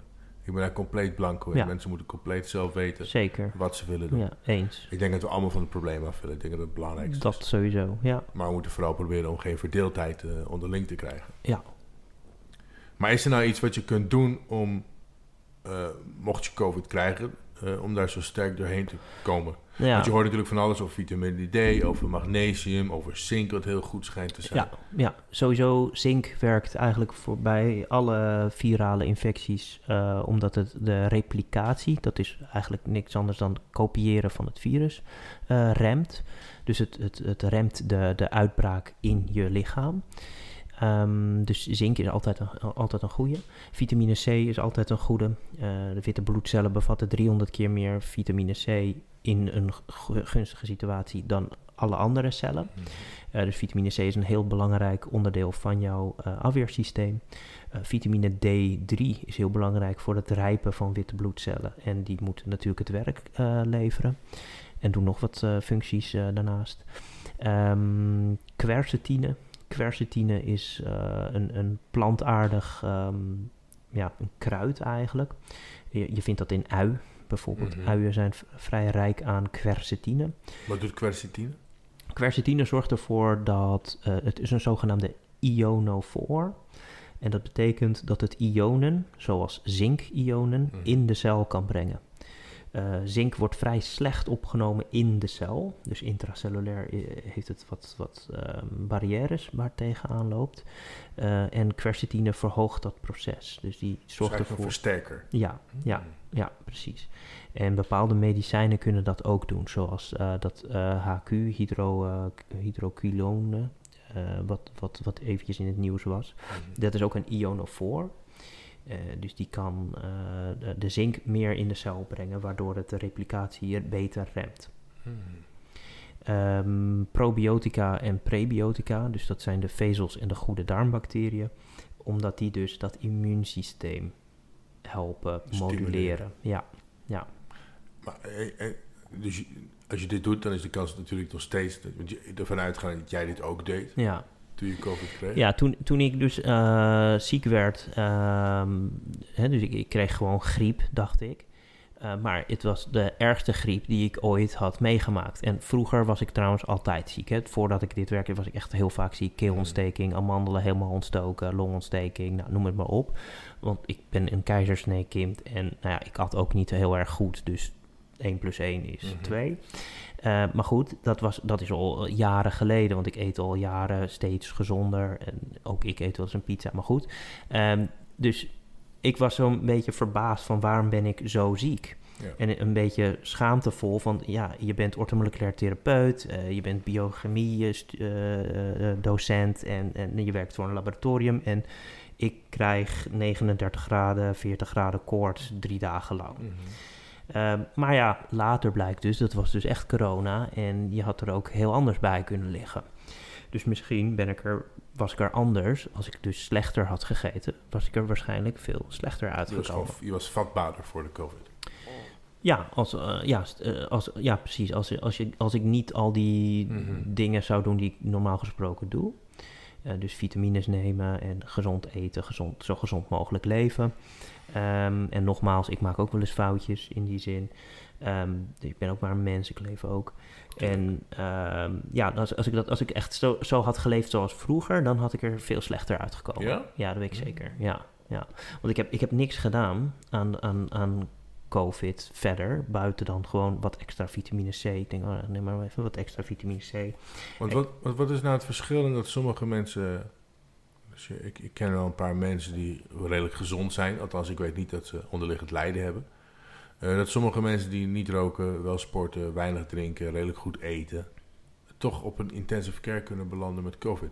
Of konden belanden. Want het, ja. het, het, hè, die cijfers nemen allemaal af gelukkig. En het lijkt dan een beetje ja. gekoesterd te worden. Ze zijn. Ja. Hoe kan dat? Waar ja. is dat van afhankelijk? Ja, dat is een beetje een... Um, een, een, een um, hoe noem je dat? Uh, Nou ja, goed, een tegenstrijdigheid in die zin. Um, het, wanneer kom je op de I C? Je komt op de I C op het moment dat je immuunsysteem niet goed genoeg is... of omdat jouw immuunsysteem te hard werkt. Hetzelfde als bij allergieën, soort van. Uh, dat is eigenlijk een overactivatie van je immuunsysteem. Dus als jij heel gezond bent en je hebt een, een, een sterk immuunsysteem, dan kan het ook te sterk reageren, waardoor er schade optreedt aan je longweefsel.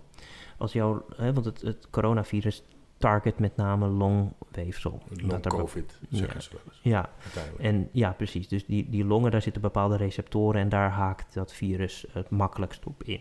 En dan wordt het in de cel getrokken. Um, als, als dat immuunsysteem dat ziet en die gaat dat aanvallen, dan valt u dus eigenlijk jouw longcellen aan, want het virus zit daarin. En als jij een heel sterk immuunsysteem hebt, dan gebeurt dat dus ook, kan dat dus ook heel sterk gebeuren. En dan krijg je dus een inflammatie en dan krijg je dus een longontsteking. En als dat heel rap gebeurt, dan verdrink je dus eigenlijk in je eigen uh, vocht. longvocht. Ja. Mm. Ja. En dan kon, kun je dus op de intensive komen. Dus het is, wow. het is, het is een verhaal van te slecht uh, immuunsysteem. Of te goed. Of, ja, in tussen haakjes te goed. Een ja, want wanneer, wanneer, wanneer is je immuunsysteem te goed? Is het, is het dat die mensen dan bewust iets hebben gedaan om het immuunsysteem zo erg te versterken? Ja, dat, dat weet ik niet. Dat, dat zou kunnen. Um, nou, ik, ik, ja, ik denk gewoon dat het ook een kwestie is van, van, van geluk of pech uh, hebben. Pech vooral, denk ik. En, en ja, um, hm. ja. Wat, uh, we zitten natuurlijk al een hele tijd in die COVID-ellende. Wat, uh, wat, hoe had jij het gedaan? Stel je nou voor, jij stond in de schoenen van uh, Hugo de Jonge. En je houdt het voor het zeggen... Hm. In, uh, als minister van Volksgezondheid. Ze hadden jou de broek aangedaan en gezegd... Michael, ja. regel het maar. Wat had jij gedaan? Nou, ja... In ieder geval... Nou, laat ik het iets beperken. Uh, ik had in ieder geval gezorgd dat iedereen... Uh, vitamine D en C uh, en zink gratis gesuppleerd kreeg. Uh, dat klinkt duur, maar dat is uh, duizend, keer, goedkoop, duizend keer goedkoper... dan dit vaccinatieprogramma mocht... als het niet veel meer is. Uh, ook zeker als je de mondkapjes en dergelijke... en mm-hmm. dat soort schandalen ermee uh, mee berekent. Maar goed, hè, C, D en zink, dat is echt minimum. Uh, en uh, sporten, promoten. Niet sportscholen dicht, nee. Sporten, mm-hmm. promoten, maar dan wel op een verantwoorde manier. Dus in ieder geval buiten sporten op een of andere manier promoten. En mensen informeren. Beter mensen leven, juist stimuleren. informeren. Oh, ja, precies. Want nu heb je dat super kromme, wat nu gaande is, is dat als jij uh, overgewicht hebt, rookt en drinkt, nogmaals, moet je zelf weten. Maar goed, stel je doet dat. Dan ben je dus ongezond, maar je bent wel gevaccineerd, dan mag je overal heen. Ja, ja. Ben jij topsporter uh, of, of gewoon sporter, want topsporter is ook niet altijd gezond, maar ben jij een sporter, hè? Dus uh, werk je aan je, je gezondheid, goed. je eet goed. Je geeft hem je lichaam. Je rookt niet, je bent uh, lekker zen en je bent helemaal uh, happy en gezond, maar je bent niet gevaccineerd, dan mag je nergens naar binnen toe, want dan ben je een, een, een gevaar voor de volksgezondheid. Nou, ja. Ja, dat is natuurlijk super krom.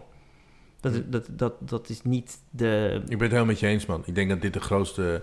COVID is een van de grootste misinterpretaties geweest van deze... Ja. In, in hoe we mensen hebben onderwezen. Ja. In die zin ben ik volledig ja. met je eens. Maar je moet natuurlijk niet vergeten dat... Um, politiek gezien is het natuurlijk heel interessant om nu uh, uit te pakken. Hè? Dus het is, het is eigenlijk een, een politiek zieltjeswinfestijn. En dat gaat niet zozeer om de gezondheid... maar het gaat meer om hoe sta ik politiek gezien in de picture... Mm-hmm. En die twee partijen, uh, hè, dus de, de Hugo de Jonge en uh, Mark Rutte... zijn ja. natuurlijk nu mega veel in het nieuws. En d- there's no such thing as bad publicity. Ja, precies. Dus ik, wil, ik wilde zeggen, maar het brengt je toch helemaal geen positiviteit in. Maar precies wat jij zegt, dit is no such thing as bad publicity. Nee, als jij constant met je... Aandacht is, negatieve met, aandacht ja, is ook Ja, als aandacht. je constant met je gok in beeld bent... Oh. en met uh, dove tolken en weet ik het allemaal uh, eromheen... en uh, hele uh, persconferenties waar iedereen naar kijkt... omdat ze willen weten waar we aan toe zijn... dan zie je de leiders van het land. En die blijf je de hele tijd zien. Dus het wordt langzaamaan geïmprinted ge- in, in je hersenen. Ik vind, het, ik vind het beangstigend. Ja, en, dat, en dit gebeurt niet alleen in Nederland. Hè? Dit nee, gebeurt dit natuurlijk gebeurt wereldwijd. wereldwijd. Ja. Als je Canada en Australië kijkt, die zijn helemaal van het padje af. Met alle ja. beperkingen. En uh, ja. mensen worden geacht binnen te blijven met helikopters ja. die boven huizen vliegen. Dat ze niet naar buiten mogen gaan, Precies. terwijl er bijna ja. geen doden zijn. Ja.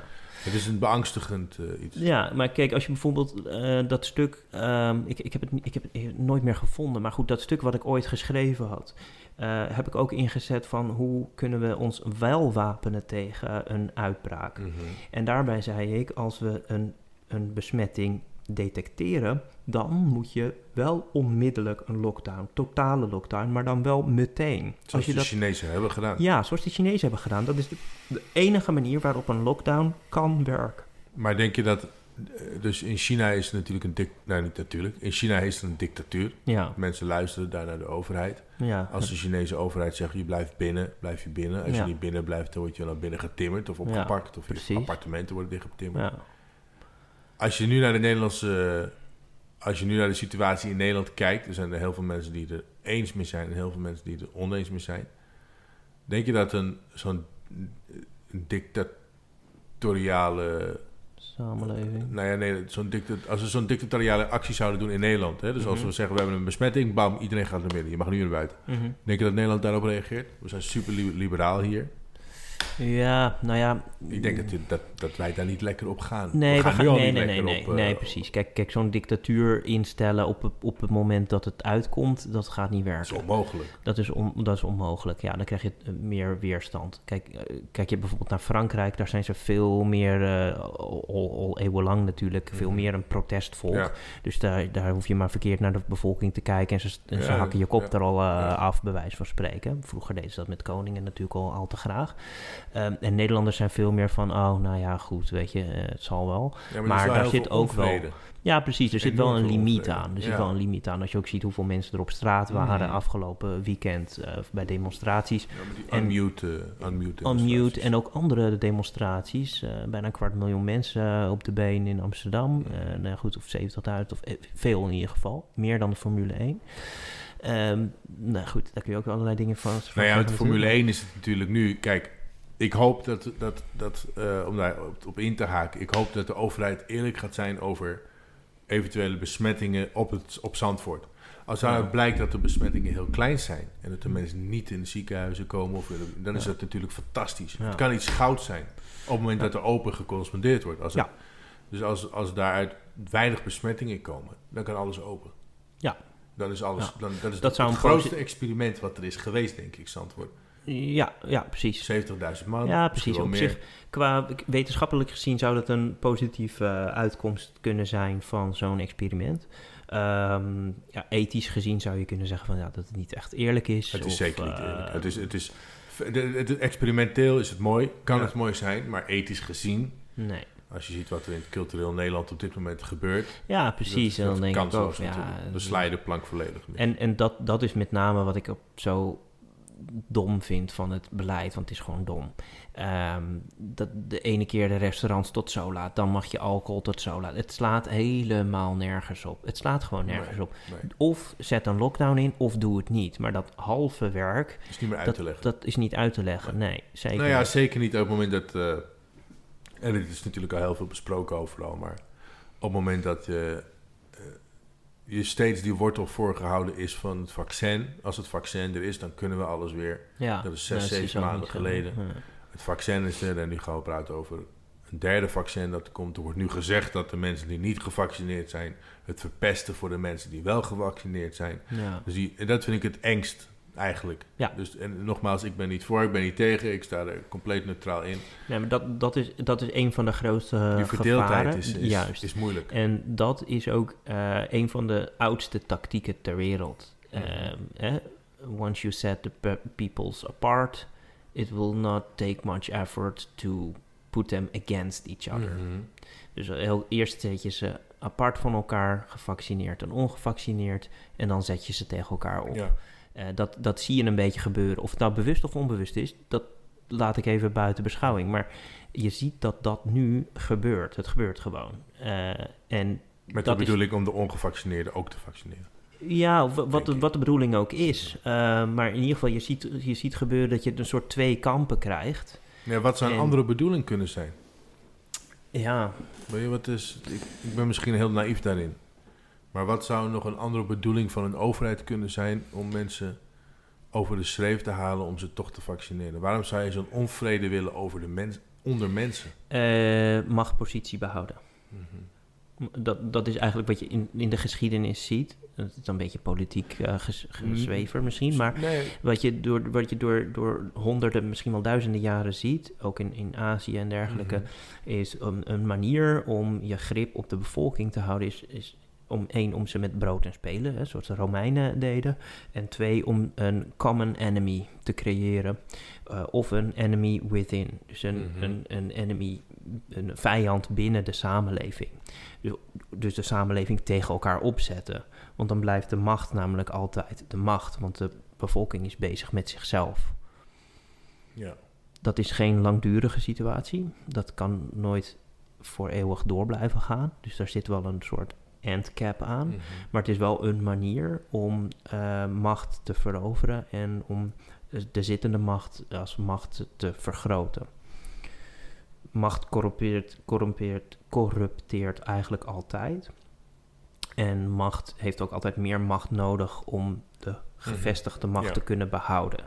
Dus het dijt altijd uit.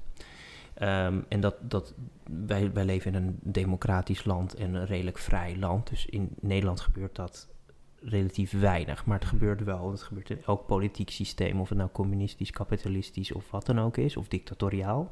Dictatoriaal is natuurlijk uitgesproken. Mm-hmm. Um, maar ja, dat zullen we hier niet krijgen.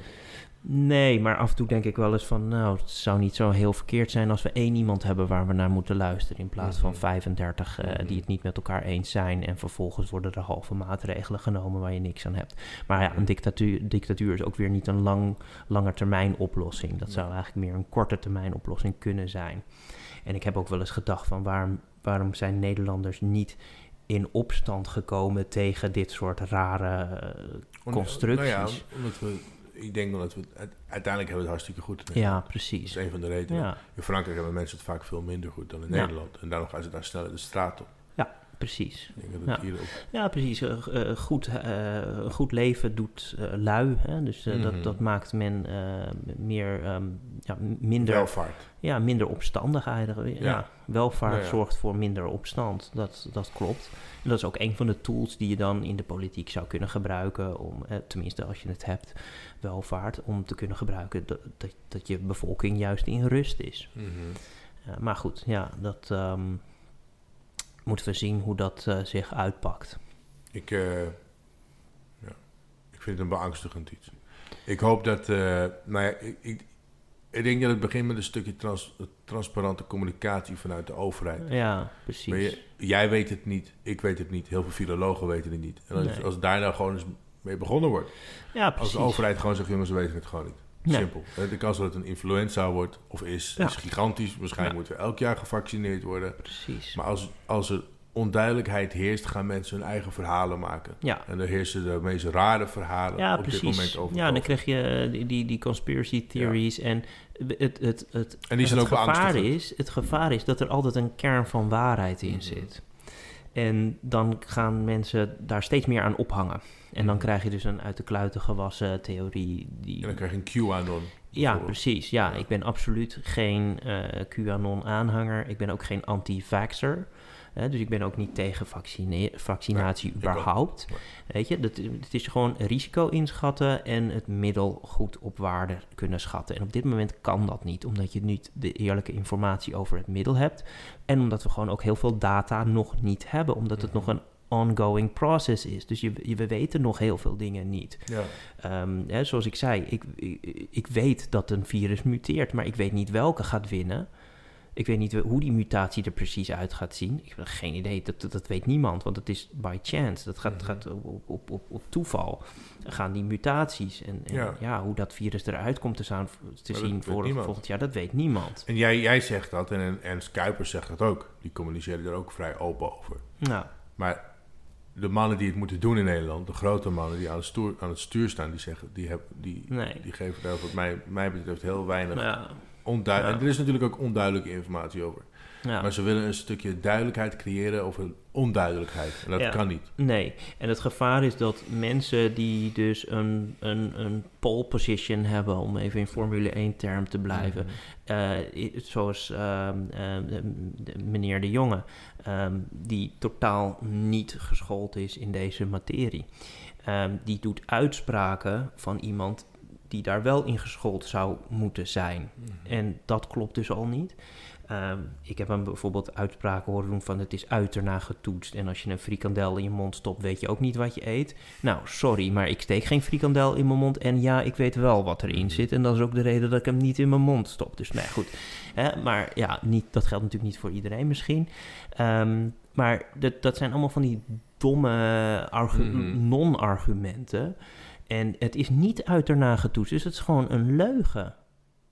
Dat is gewoon een pertinente leugen.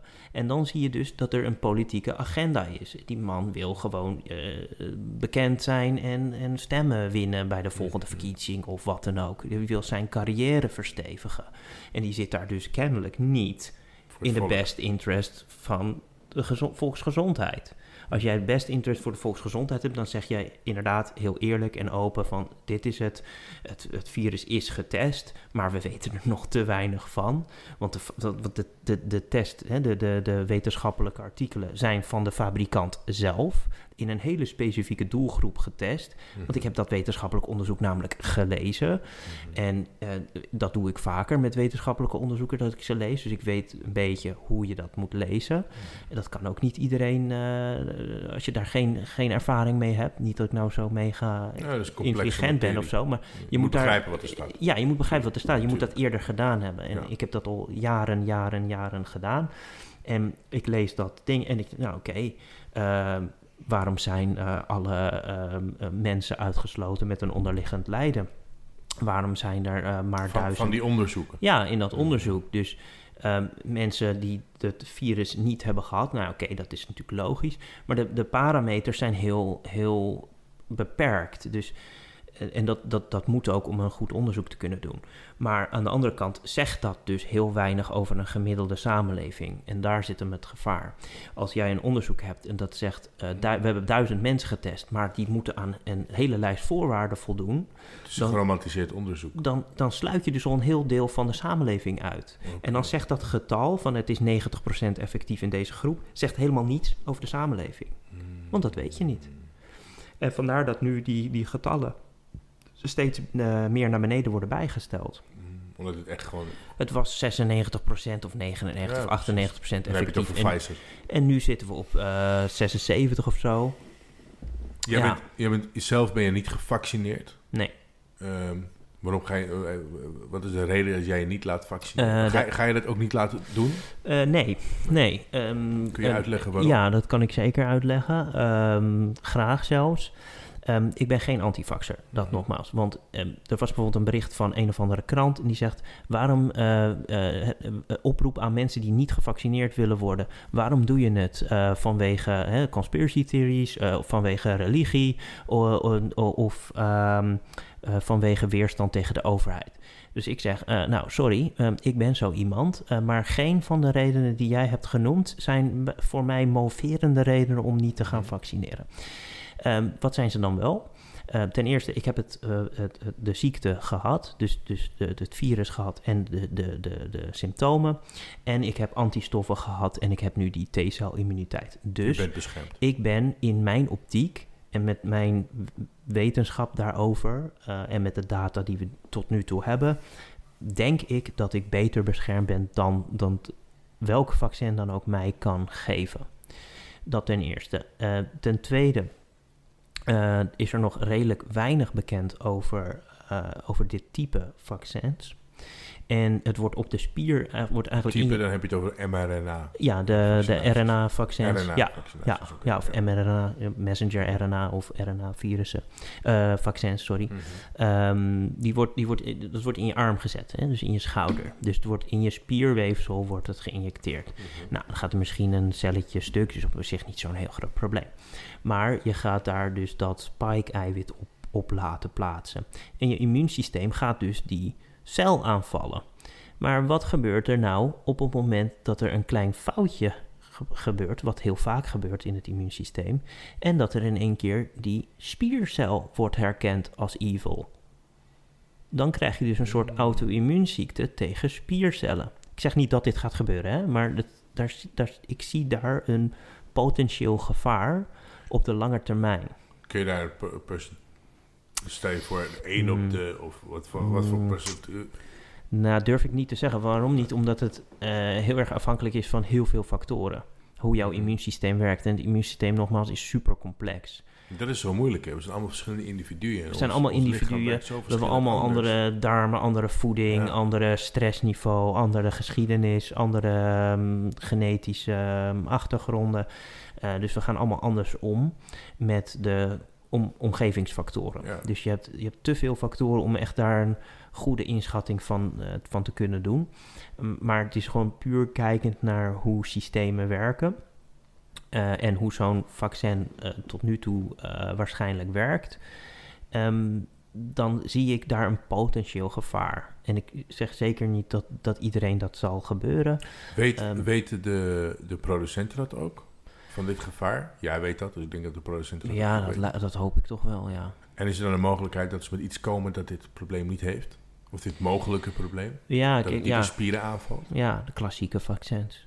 Die hebben dat, dat is, dat de kla- klassieke vaccins hebben, hebben veel minder van dat soort potentiële gevaren. Hebben ook t- trouwens dat soort potentiële gevaren, want dat is wel bekend. Maar veel minder. Maar veel minder, Hoe komt ja. dat? Ja, um, ja dat, omdat um, de klassieke vaccins maken eigenlijk gebruik van, de, van een ommanteling van het virus of een ander virus. Mm-hmm. Dus in ieder geval van een, van een buitenaards of een buitenlichamelijk deeltje. Dus dan heb je al sowieso het immuunsysteem herkent dat sowieso al... of zou dat sowieso al als uh, vijandig moeten herkennen. Mm-hmm. Dus dan, dan, dan heb je niet een, een, een deeltje wat eigenlijk eigen is, zo'n spiercel... wat dan per ongeluk vergist kan worden voor vijandig. Hè? Mm-hmm. Dat is wat bij allergische reacties namelijk ook gebeurt. Uh, bijvoorbeeld bij hooikoorts is, is de theorie althans... dat je uh, pollen... als te vijandig herkent, terwijl ze eigenlijk onschuldig zijn. Dus je immuunsysteem gaat daarop handelen, terwijl dat eigenlijk niet hoeft. En zo'n soort foutje kan ook, zou ook kunnen gebeuren bij zo'n spiercel waar zo'n S-spike op staat. Want die is nou eenmaal anders. Dus die, het immuunsysteem zou dat kunnen aanhaken en zeggen van, hé, hey, dit is vijandig. Maar dat, dat is in principe gunstig, want dan betekent het als dan het virus binnenkomt, dan werkt het ook op het virus. Ja. Dus dan is het immuunsysteem vast voorbereid. Dat is in principe eigenlijk de gedachtegang van de werking van dat vaccin. En dat is in principe ook een goede, perfecte, logische, mooie manier. Alleen je weet dus niet wat het op lange termijn kan doen op het moment dat het immuunsysteem gaat rijpen en informatie gaat overdragen aan andere uh, immuuncellen. Mm-hmm. Want witte bloedcellen, hè, de, uh, grotendeels van het immuunsysteem zit in de witte bloedcellen, uh, die communiceren met elkaar. Je hebt memory cells en je hebt T-cells en je hebt nou, allerlei soorten ja. cellen. En ja, je weet gewoon niet, net met die antistoffen, we wisten een jaar geleden niet hoe lang heeft iemand antistoffen. Nou, dat blijkt ook alweer heel verschillend te zijn per ja. individu. Uh, ja, want wat is nu de gemiddelde... Ja, ze denken toch wel uh, zo tussen de zes en de acht maanden zo'n okay. beetje. Uh, ja, Tenzij dan in die T-cellen zit. Dus bij jou ja, zit die T-cellen, ja, precies. Dan... Die T-cellen die zijn waarschijnlijk... Maar dan weten we dus ook nog niet hoe lang is dat. Is dat voor het leven? Of is dat een jaar? Of is dat een half jaar? Of is dat... Uh, geen idee. Maar nu hebben we dus het vaccin voor de, voor de COVID. Daarvan weten we niet zeker hoe lang het werkt. Hm. Uh, op lange termijn. Ja. Maar vroeger had je bijvoorbeeld een vaccin voor polio. Ja. Of meen ook pokken of ja. weet ik veel. En daarvan wisten we toen ook niet hoe lang het zou werken. Of wat het ja. op lange termijn zou doen met je. Ja. En dat is volgens ja. mij gebleken dat het geen gevaar heeft voor de volksgezondheid. Ja. Terwijl als je aan de andere kant, de Mexicaanse griep... daar is toen ook heel veel mensen voor gevaccineerd, Klopt. geloof ik. En die kregen ja. dan de slaapziekte weer. Ja. Door het vaccin. Precies, ja. ja je, dat, je hebt altijd die strijd. Um, hè, de, dus je, je, als je een vaccin ontwikkelt... heb je eigenlijk altijd te maken met bijwerkingen. Elk middel heeft bijwerkingen. Mm-hmm. Ook natuurlijke kruiden hebben bijwerkingen. Vitamine en mineralen overigens niet... Uh, of nauwelijks, alleen dat je het mega overdoseert. Maar eigenlijk hebben die geen bijwerking, want het zijn stoffen die in je lichaam horen en zonder die stoffen ga je dood. Uh, dus, dus dat kent eigenlijk geen bijwerking. Maar kruiden, medicatie, vaccins kennen eigenlijk altijd bijwerkingen. Maar de, de, het doel is om zo laag mogelijk in bijwerkingen te zitten, met een zo hoog mogelijke effecti- effectiviteit ja, van het logisch. middel. Um, ja, dat, dat is heel moeilijk om dat uit te filteren in zo kort mogelijke tijd, want met virusuitbraken heb je te maken met een race tegen de tijd, want die dingen evolueren mm-hmm. gewoon binnen. Ja, zoals je net zegt, dan moet ja. je dit als een, als een tiet. Precies, ja. dat, dat gaat als een raket. Dus je hebt te maken met tijd. En het, het maakt ook uit welk type virus we mm-hmm. te maken hebben. Het poliovirus is wel heel ernstig, maar het is um, niet airborne. Dus je hebt al met je, het, het, het werpt zich al barrières op. Dus het is m- iets makkelijker in te dammen. Het is heel besmettelijk, maar het is bijvoorbeeld... Ik, ik, ik maak vaak de vergelijking met Ebola. Uh, de meeste mensen kennen Ebola wel. Dat is dat je uit al je organen op een gegeven moment gaat bloeden. Um, dat, is, dat heeft een, een dodelijkheid van ergens tussen de zeventig en de negentig procent... afhankelijk van de, van de variant, van de strain. Um, de binnen, binnen tweeënzeventig uur is, is, is eigenlijk uh, meer dan vijftig procent uh, overleden aan, aan bloedingen.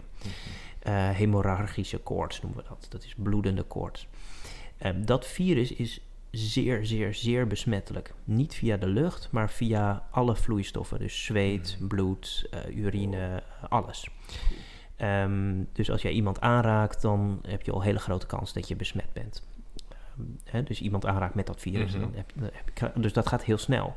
Maar omdat dat virus zo agressief is en in binnen tweeënzeventig uur uh, zoveel mensen dood, is het heel snel containable. Is het heel ja. snel in te dammen. Ja, want mensen die ziek zijn, die gaan niet uit bed. Je gaat nee, je, ja, je, of je sluit ze op, of je, ja, dat, dat, dat krijg je allemaal nare situaties. Maar je, om de rest van het dorp uh, ja. te beschermen, kun je maar beter die mensen die ziek zijn uh, even in een andere schuur houden. Mm-hmm. Uh, en ja, de... Maar het is een, een, een, het kutte aan COVID, om het zo te zeggen, is dat het vijf tot zeven dagen duurt volgens mij voordat het virus zich ja, uit. Precies. En met, met, met ebola en cholera ja, bijvoorbeeld ook. Ja. Die mensen zijn vaak worden heel, heel snel ziek. Ja, precies. De symptomen maar ook zijn te heel... ziek om überhaupt naar buiten te gaan. Ook dat. En het is de zichtbaarheid. De zichtbaarheid van een virus wordt eigenlijk bijna nooit besproken. Het gaat altijd over infection rate en mortality rate. Maar het gaat ook over de severity. Dus hoe zichtbaar, hoe ernstig is het virus. En de sweet spot van een virus om een superspreader te zijn, ligt hem juist in zo onzichtbaar mogelijk. Mm-hmm. Dus je, je, je symptomen zo mild mogelijk. Dus dat iedereen denkt, ah, het is maar een mild griepje. Ik ga wel gewoon naar mijn werk. Ik ga wel gewoon naar mijn werk en oh, pff, ik heb er geen last van.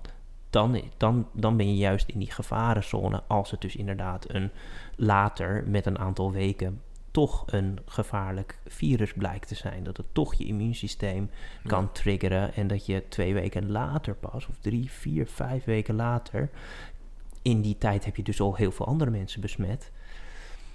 Gaan ze carnaval vieren. Ja, precies, carnaval. Een heleboel onder. Ja, precies, ja. ja. Mike, wat, um, hoe, hoe volgend jaar rond deze tijd doen we weer een podcast samen, dan zit je hier. Ja. En dan uh, zeggen we, wat zeggen we dan? Over COVID. Wat is dan de situatie over COVID? Jouw prognose? Uh, dan zal COVID uh, nog steeds een ding zijn. Uh, wel afgezwakt? Of? Afgezwakt, aangepast. De samenleving is aangepast. Uh, er zal wel weer meer mogelijk zijn. Denk ik, hoop ik, gok ik. Uh, maar dat zal nog steeds een ding zijn en de, de vaccinrace zal nog steeds gaande zijn. Ja. We zullen, er, we, wijzen, we zullen ermee moeten leven. En ik hoop dat die, dat die verdeeldheid een beetje wordt... Uh, dat is het belangrijkste. Ja. Dat is, dat is dat eigenlijk dat... ook het enige wat je kunt doen. Als, ja. als samenleving zijn, als individu. Als je niet in de zorg werkt eh, of niet in de wetenschap werkt. Uh, het enige wat je kunt doen is tolerant zijn naar elkaar. En ja, elkaar... veroordeel elkaar niet. Nee, wat je precies, ook doet. Je, precies. Het, uh, ja. ik denk dat het heel Mensen komen is. ook naar mij toe van, wat adv- adviseer je, moet ik mij vaccineren of niet? Is een onmogelijke... Op, ik, kan daar niet op, ik kan daar geen antwoord op geven. Nee. Tenminste niet van ja, ja of nee. Ook, dat moet je ook niet willen. En dat ga ik ook je niet moet, doen. Ik denk dat het goed is om je eigen standpunt in te nemen. Ja, en, schat je risico in. Nou ja. Informeer je, uh, hè, maar wel op de juiste manier. Dus en, en wees empathisch voor mensen zeker, die ja. op een andere manier denken. Ja. Ik denk dat dat heel belangrijk is. Maar ja. Als je nu... Uh, we, we gaan de, de, de herfst in zometeen. Mm-hmm. Um, vitamine D, zink, ja. C, C, magnesium. Ja. Zijn er nog andere dingen die... Dus COVID, maar zijn er... nieuwe technologieën op het gebied van vitamine op dit moment. Ja. Waarvan jij denkt van jongens, daar moet je echt, uh, daar moet je echt eens ja. naar kijken. Ja, grappig dat je het zegt. Uh, want de tech, de, de, de nieuwe techniek mm-hmm. uh, van, van vitamine in de cel brengen. Want dat is eigenlijk altijd het, een beetje het, het ding, weet je. Om, om, om zoveel mogelijk van die vitamine ook daadwerkelijk in de cel te krijgen. Zodat je het niet uitplast, want dan is het gewoon dure urine. Um, de nieuwste techniek is liposomaal. Mm-hmm. En dat is exact dezelfde techniek als dat ze nu met het vaccin proberen toe te passen. Maar dan met viraal R N A erin. Uh, dus dus de, de, het, het, het, het vetbolletje, zo noemen ze het ook wel eens, het vetbolletje, dat is een liposoom. En die, die, dat is eigenlijk een soort zeepbelletje. Die kan zowel in vet als in water oplossen. Mm-hmm. En dat maakt het een perfect transportblaasje. Want nu heb je altijd twee verschillende, toch? Je hebt wateroplosbare vitamine en vetoplosbare vitamine. Ja, precies. Ja. En dat geldt en eigenlijk voor alle stoffen. Allebei. Uh, ja, en deze is allebei oplosbaar en daardoor wordt het zo goed opgenomen. Mm. Dus ook als je verteringsproblemen hebt, hè, veel mensen hebben, uh, veel mensen die bij mij komen, laat ik het zo zeggen, hebben verteringsproblemen. En die verteren hun vet niet goed of die nemen uh, bepaalde stoffen niet goed op, omdat die darm niet goed is. Dus dan gaan we natuurlijk die darm behandelen, alleen dat duurt even. Dus als iemand dan veel vitamine nodig heeft, bijvoorbeeld vitamine D bij iemand met de ziekte van Crohn, een darminfectieziekte, dan duurt dat natuurlijk een aantal maanden voordat we die, die Crohn een beetje onder controle hebben. Dus dan geef ik liposomale vitamine D drie en andere vitamine. En dan zie je dus dat de bloedwaardes, want dat check ik dan ook, heel snel stijgen na, na het geven van die liposomale vitamine D of coenzym Q tien of een bepaalde stof. Uh, in die liposomale vorm, die wordt dus heel snel opgenomen. Dat is echt al binnen uren. Terwijl je normaal gesproken echt dagen met capsules of tabletjes aan de gang uh, wow. moet zijn. Ja, het is wel iets duurder, maar dan zeg ik ook altijd van, ja, mensen zeggen van, ja, het is duurder. Maar dan zeg ik, oké, okay, jij betaalt zesenveertig euro voor dit flesje liposomale vitamine C, zeg maar even. Maar dat is vloeibaar. En dat is vloeibaar, okay, ja. Yeah. En daar zitten dus die vetbolletjes uh, in, uh, die, die dus water en vet oplosbaar zijn. Mm. En van die zesenveertig euro wordt negentig procent opgenomen. Yeah. Stel nou, jij gaat naar het Kruidvat of naar de Ethos of naar welke winkel dan ook. En je koopt het goedkoopste potje vitamine C-pillen. Dan ben je misschien een paar euro kwijt. Daarvan komt vier procent aan. Welk potje is dan duur? Mm-hmm. Ja, effectiviteit. Ja, en van die vier procent duurt het ook nog eens heel lang voordat het überhaupt uh, aankomt. Ja. Dus wil jij, uh, dus het ligt ook aan, aan wat je, wat je wil bereiken. Wil je in korte tijd hoge bloedwaardes van vitamine C, dan kies je voor een liposomaal supplement, omdat het dan uh, therapeutisch een effect heeft in korte tijd. Um, neem je het als onderhouddosis, ja, dan kun je net zo goed een, een, een, een pil nemen, hè, of een, mm-hmm. een, een goedkope ding, omdat je geen therapeutisch doel op dat moment gewoon hebt. Gewoon bij supplementatie. Precies, ja. Dus het ligt een beetje aan van wat wil je bereiken en hoe wil je dat bereiken. Want wat, uh, je, je, dus, we hebben het een paar keer vermeld, dat twintig, um, twintig verschillende, zo natuurlijk mogelijke plantaardige, uh, plantaardige bronnen per dag tot je nemen, voedingsmiddelen tot je nemen. Um, Wat is er dan nog nodig om bij te... Wat is echt nog nodig om bij te supplementeren? Uh, ja, dat is... Wat denk je... Wat dit moet je... Want er gaan ja. best wel wat verhalen van... Eh, van veel vitamine hoef je niet te nemen als je maar goed voedsel eet. Ik mm. supplementeer zelf heel veel. Ja. Dus uh, zet maar dus zink, aminozuren... Ja. Uh, C, D... Bijna alles eigenlijk. Ja. En of dat nou overbodig is of niet. Ik denk zelf dat het geen kwaad kan. Mm. Ja, tot op zekere hoogte kan het geen kwaad. Het, het, het is in ieder geval goed, om, om, omdat het zo individueel is, is het goed om te checken. Ja. Dus om een bloedtest te doen of een wat voor test dan ook. Een, een goede test, een laboratoriumtechnische test, om te kijken waar sta je. En, en dat kan bij jou. En dat kan bij mij. Dat gaan ja, we fixen. Zeker. Ja. Ik wil het graag sowieso even bij fixen een keer. Ja. Uh, ben je op de hoogte van... Uh, maar terug te komen op mijn vraag. Uh, wat zijn nou de supplementen die je, ondanks wat je eet, in jouw ogen altijd kunt bijsupplementeren? Nou, in Nederland sowieso vitamine D drie. Mm-hmm. Zeker als je een wat donkerdere huidskleur hebt, dan uh, ja, ben je in Nederland eigenlijk niet op de juiste plek. Dat klinkt heel racistisch, maar daarmee bedoel ik, je bent gemaakt voor meer zonintensiteit. Mm-hmm. En de zonlicht die je hier hebt, komt niet aan in je huid, daar waar je D drie maakt. Hoe donker je huidskleur, hoe meer zon je nodig hebt. Ja, precies. Ja. Ja. Uh, en ja, eigenlijk in Nederland hebben we een steeds blekere huid. Uh, we zeggen wel eens over de Schotten, die hebben een soort wat transparante huid. Mm-hmm. Die proberen elk zonstraaltje in de huid op te vangen om daar vitamine D drie van te maken. Uh, dus dat is, is een hele belangrijke stof. En daar hebben we eigenlijk uh, negentig procent van, van de Nederlanders heeft een tekort aan vitamine D drie. Mm-hmm. En dat wordt steeds meer bekend. Het is, het is, inmiddels is het al wel vrij bekend hoor. Um, en datzelfde geldt eigenlijk voor vezels. Ook rond de negentig procent van de Nederlanders eet dagelijks te weinig vezels. Zelfs de mensen die wat gezonder eten. Uh, mensen die echt heel gezond eten, die dus aan die twintig uh, komen, die zullen niet zo snel een vezeltekort hebben. Um, maar de rest eigenlijk wel. En dat is vrij snel. Hè? Dus negentig procent heeft eigenlijk een vezeltekort. Dus dat zou je kunnen oplossen door uh, heel veel groenten uh, te vezels eten. Vezels hebben we nodig voor een optimale werking van de darmen. Ja, precies. Ja. Voor die darmfunctie, voor die darmbacteriën. Um, en dat heeft een invloed op je immuunsysteem en op je neurotransmitters en op je stemming, bla bla, alles eigenlijk. Mm-hmm. Um, dus vezels zou je eigenlijk altijd bij kunnen, kunnen suppleren. Uh, vitamine D drie. En voor de rest is het heel, heel erg individueel. Uh, ik zeg altijd, gezondheid en voeding is heel individueel. Dus, dus per persoon heel verschillend.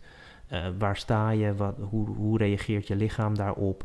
Dus, dus je kunt niet echt één lijn trekken. Uh, van, hè, bijvoorbeeld, ik kan niet een... Uh, ik wou dat het kon, maar ik kan niet een boek schrijven of zo dat voor iedereen geldt. Ja, dus zo'n ja. soort Sonja Bakker. Ja. Nou ja, dat is misschien een verkeerde voorbeeld, maar... Ja. nee, maar ik zou copy-paste. Elk mens is natuurlijk een... Uh, elk mens uh, is anders. Is, ja, is uniek. En, is... en daarom doe ik ook die consulten uh, nog steeds. Ik uh, ben wel iets geminderd met de consulten vanwege tijdsgebrek. Maar ik doe nog wel steeds consulten omdat het heel erg persoonlijk is. Dus als iemand een specifiek probleem heeft... ja, dan kan ik niet... meteen uh, door de telefoon zeggen... oh, dan moet je dat en dat nemen. Weet je, dan moeten we eerst eventjes echt gaan kijken van... Ja, nou, wat is een strategie? Uh, welk onderzoek is belangrijk voor jou?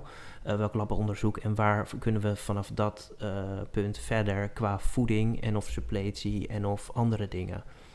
Um, bij, bij stressdingen moet je dan bijvoorbeeld denken aan meditatie... of sporten mm-hmm. of iets waar je rustig van wordt... of ademhalingsoefeningen... Dat doe ik overigens allemaal niet hoor. Dat, dat wijs ik dan door naar, ja, precies, ja. naar degene die daar verstand van hebben. Uh, bij mij gaat het echt altijd over voeding en laboratoriumonderzoek en supplementen. Mm-hmm. Ben je op de hoogte van uh, de, de medicinale paddenstoelen? Dus cordyceps, uh, reishi? Uh. Ja, ja, zeker. Uh, reishi, cordyceps, um, maitake en nou goed, al dat soort uh, paddenstoelen. Mm-hmm. Uh, die hebben hele gunstige effecten. En dan kom ik toch weer op die darm. Uh, er zitten uh, specifieke beta-glucanen zitten daarin. En die hebben een hele gunstige invloed op, uh, op darmbacteriën. En, en dat is een soort vezel okay. eigenlijk ook. Uh, en uh, ook op het immuunsysteem hebben die een gunstige invloed. Dus ook bijvoorbeeld bij, bij corona en dergelijke... Ja. zou je je immuunsysteem kunnen versterken met paddenstoelen. Dat nou, kan ik, ik supplementeer zelf met uh, cordyceps. Ja. Uh, en ik merk oprecht dat ik daar meer energie van krijg gedurende de dag. Uh, Lion's Mane, ja. kunnen we die kennen? Ja, ik zeker. Veel meer ja. uh, uithoudingsvermogen. Turkey Tail schijnt heel ja. goed. Ik weet niet of je Paul Stemmets kent. Nee. Uh, dat is een bioloog die gespecialiseerd is in fun- fun- fungi. Oh, heel en, interessant. Uh, daar moet je zeker eens over lezen. Maar zijn, uh, zijn moeder had kanker. En hij heeft haar uh, gesupplementeerd met Turkey Tail. En ja. de kanker is verdwenen bij haar. Ja. Dus ja, echt... volgens mij heb ik dat in een, uh, in een documentaire gezien. Ja, uh, volgens ja mij is een documentaire... met die staat nu op Netflix. Ja. Dat is Fantastic Fungi. Ja, precies. Ik, die ik, heb ik uh, gezien. Het is een ja. fantastisch... Ik, ik denk dat iedereen die dit luistert moet ook meer uh, kijken over wat ja. mycelium doet. Zeker. Um, ja. Wat fungi doet. Wat paddenstoelen kunnen doen voor je gezondheid. Want ja. ik merk oprecht, en voor de natuur ook. Hè? En voor de natuur. Mycelium is het, het neuronennetwerk... Uh, ja. In, in bossen ja. en, en in de hele natuur. Dat is een van de belangrijkste dingen die er bestaan. Zeker. Maar ik ben zelf echt... Ik, ik merk oprecht meer uh, een, een betere well-being... sinds ik dus uh, reishi, lion's mane en cordyceps uh, supplementeer. Ja. ja, en dat doe je in capsules of in capsules, poeders? Of, uh, ja. Capsules, ja. Ja. ja. Dus ik neem uh, twee capsules uh, cordyceps per dag... twee keer lion's mane en twee keer reishi. Ja. En als ik best gestrest ben... dan neem ik s'avonds voor het slapen... ga ik nog twee reishi en dan slaap ik als een... Uh, Als een roosje. Baby, ja. Als een baby. Roosje, ja. Okay. Nog, nog net niet in de voedershouding. Ja, ja. Maar ik denk inderdaad, het, het zijn kleine dingen die we... En wat jij zegt, ik ga er zelf ook beter op letten. Ik wil zelf graag zo'n, zo'n bloedtest bij, uh, ja. bij je doen. Ik denk dat we nog veel meer stof hebben om nog heel lang door te praten. Ja, ik kan uren doorgaan over inderdaad uh, elk uh, vitamintje of nou ja, elk paddenstoeltje. Dat zie je, ja. dat zie je. Ja. Ja. Ik vond het een fantastisch leuk gesprek met je, man. Ik wil je bedanken. Ja, dank, dank uh, is uh, helemaal uh, mijnzijds aan jou. Als, je, als mensen jou uh, willen opzoeken, Michael, hoe kunnen, hoe, kunnen ze, hoe kunnen mensen in contact met jou komen?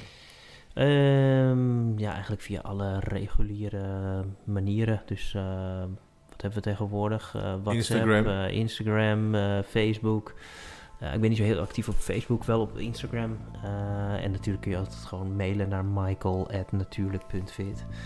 Ja. Of, uh, ja, of op mijn website staat het ook wel, natuurlijk punt fit. Nee, niet .nl. Oh, natuurlijk. Nee. Ja, het is w w w punt natuurlijk punt fit. Dus de punt .fit is in plaats van .nl. Ah, kijk eens. Ja. Slim. Ja. Lekker. Dankjewel, Mike. Ja, jij ook bedankt. The Beardman Podcast.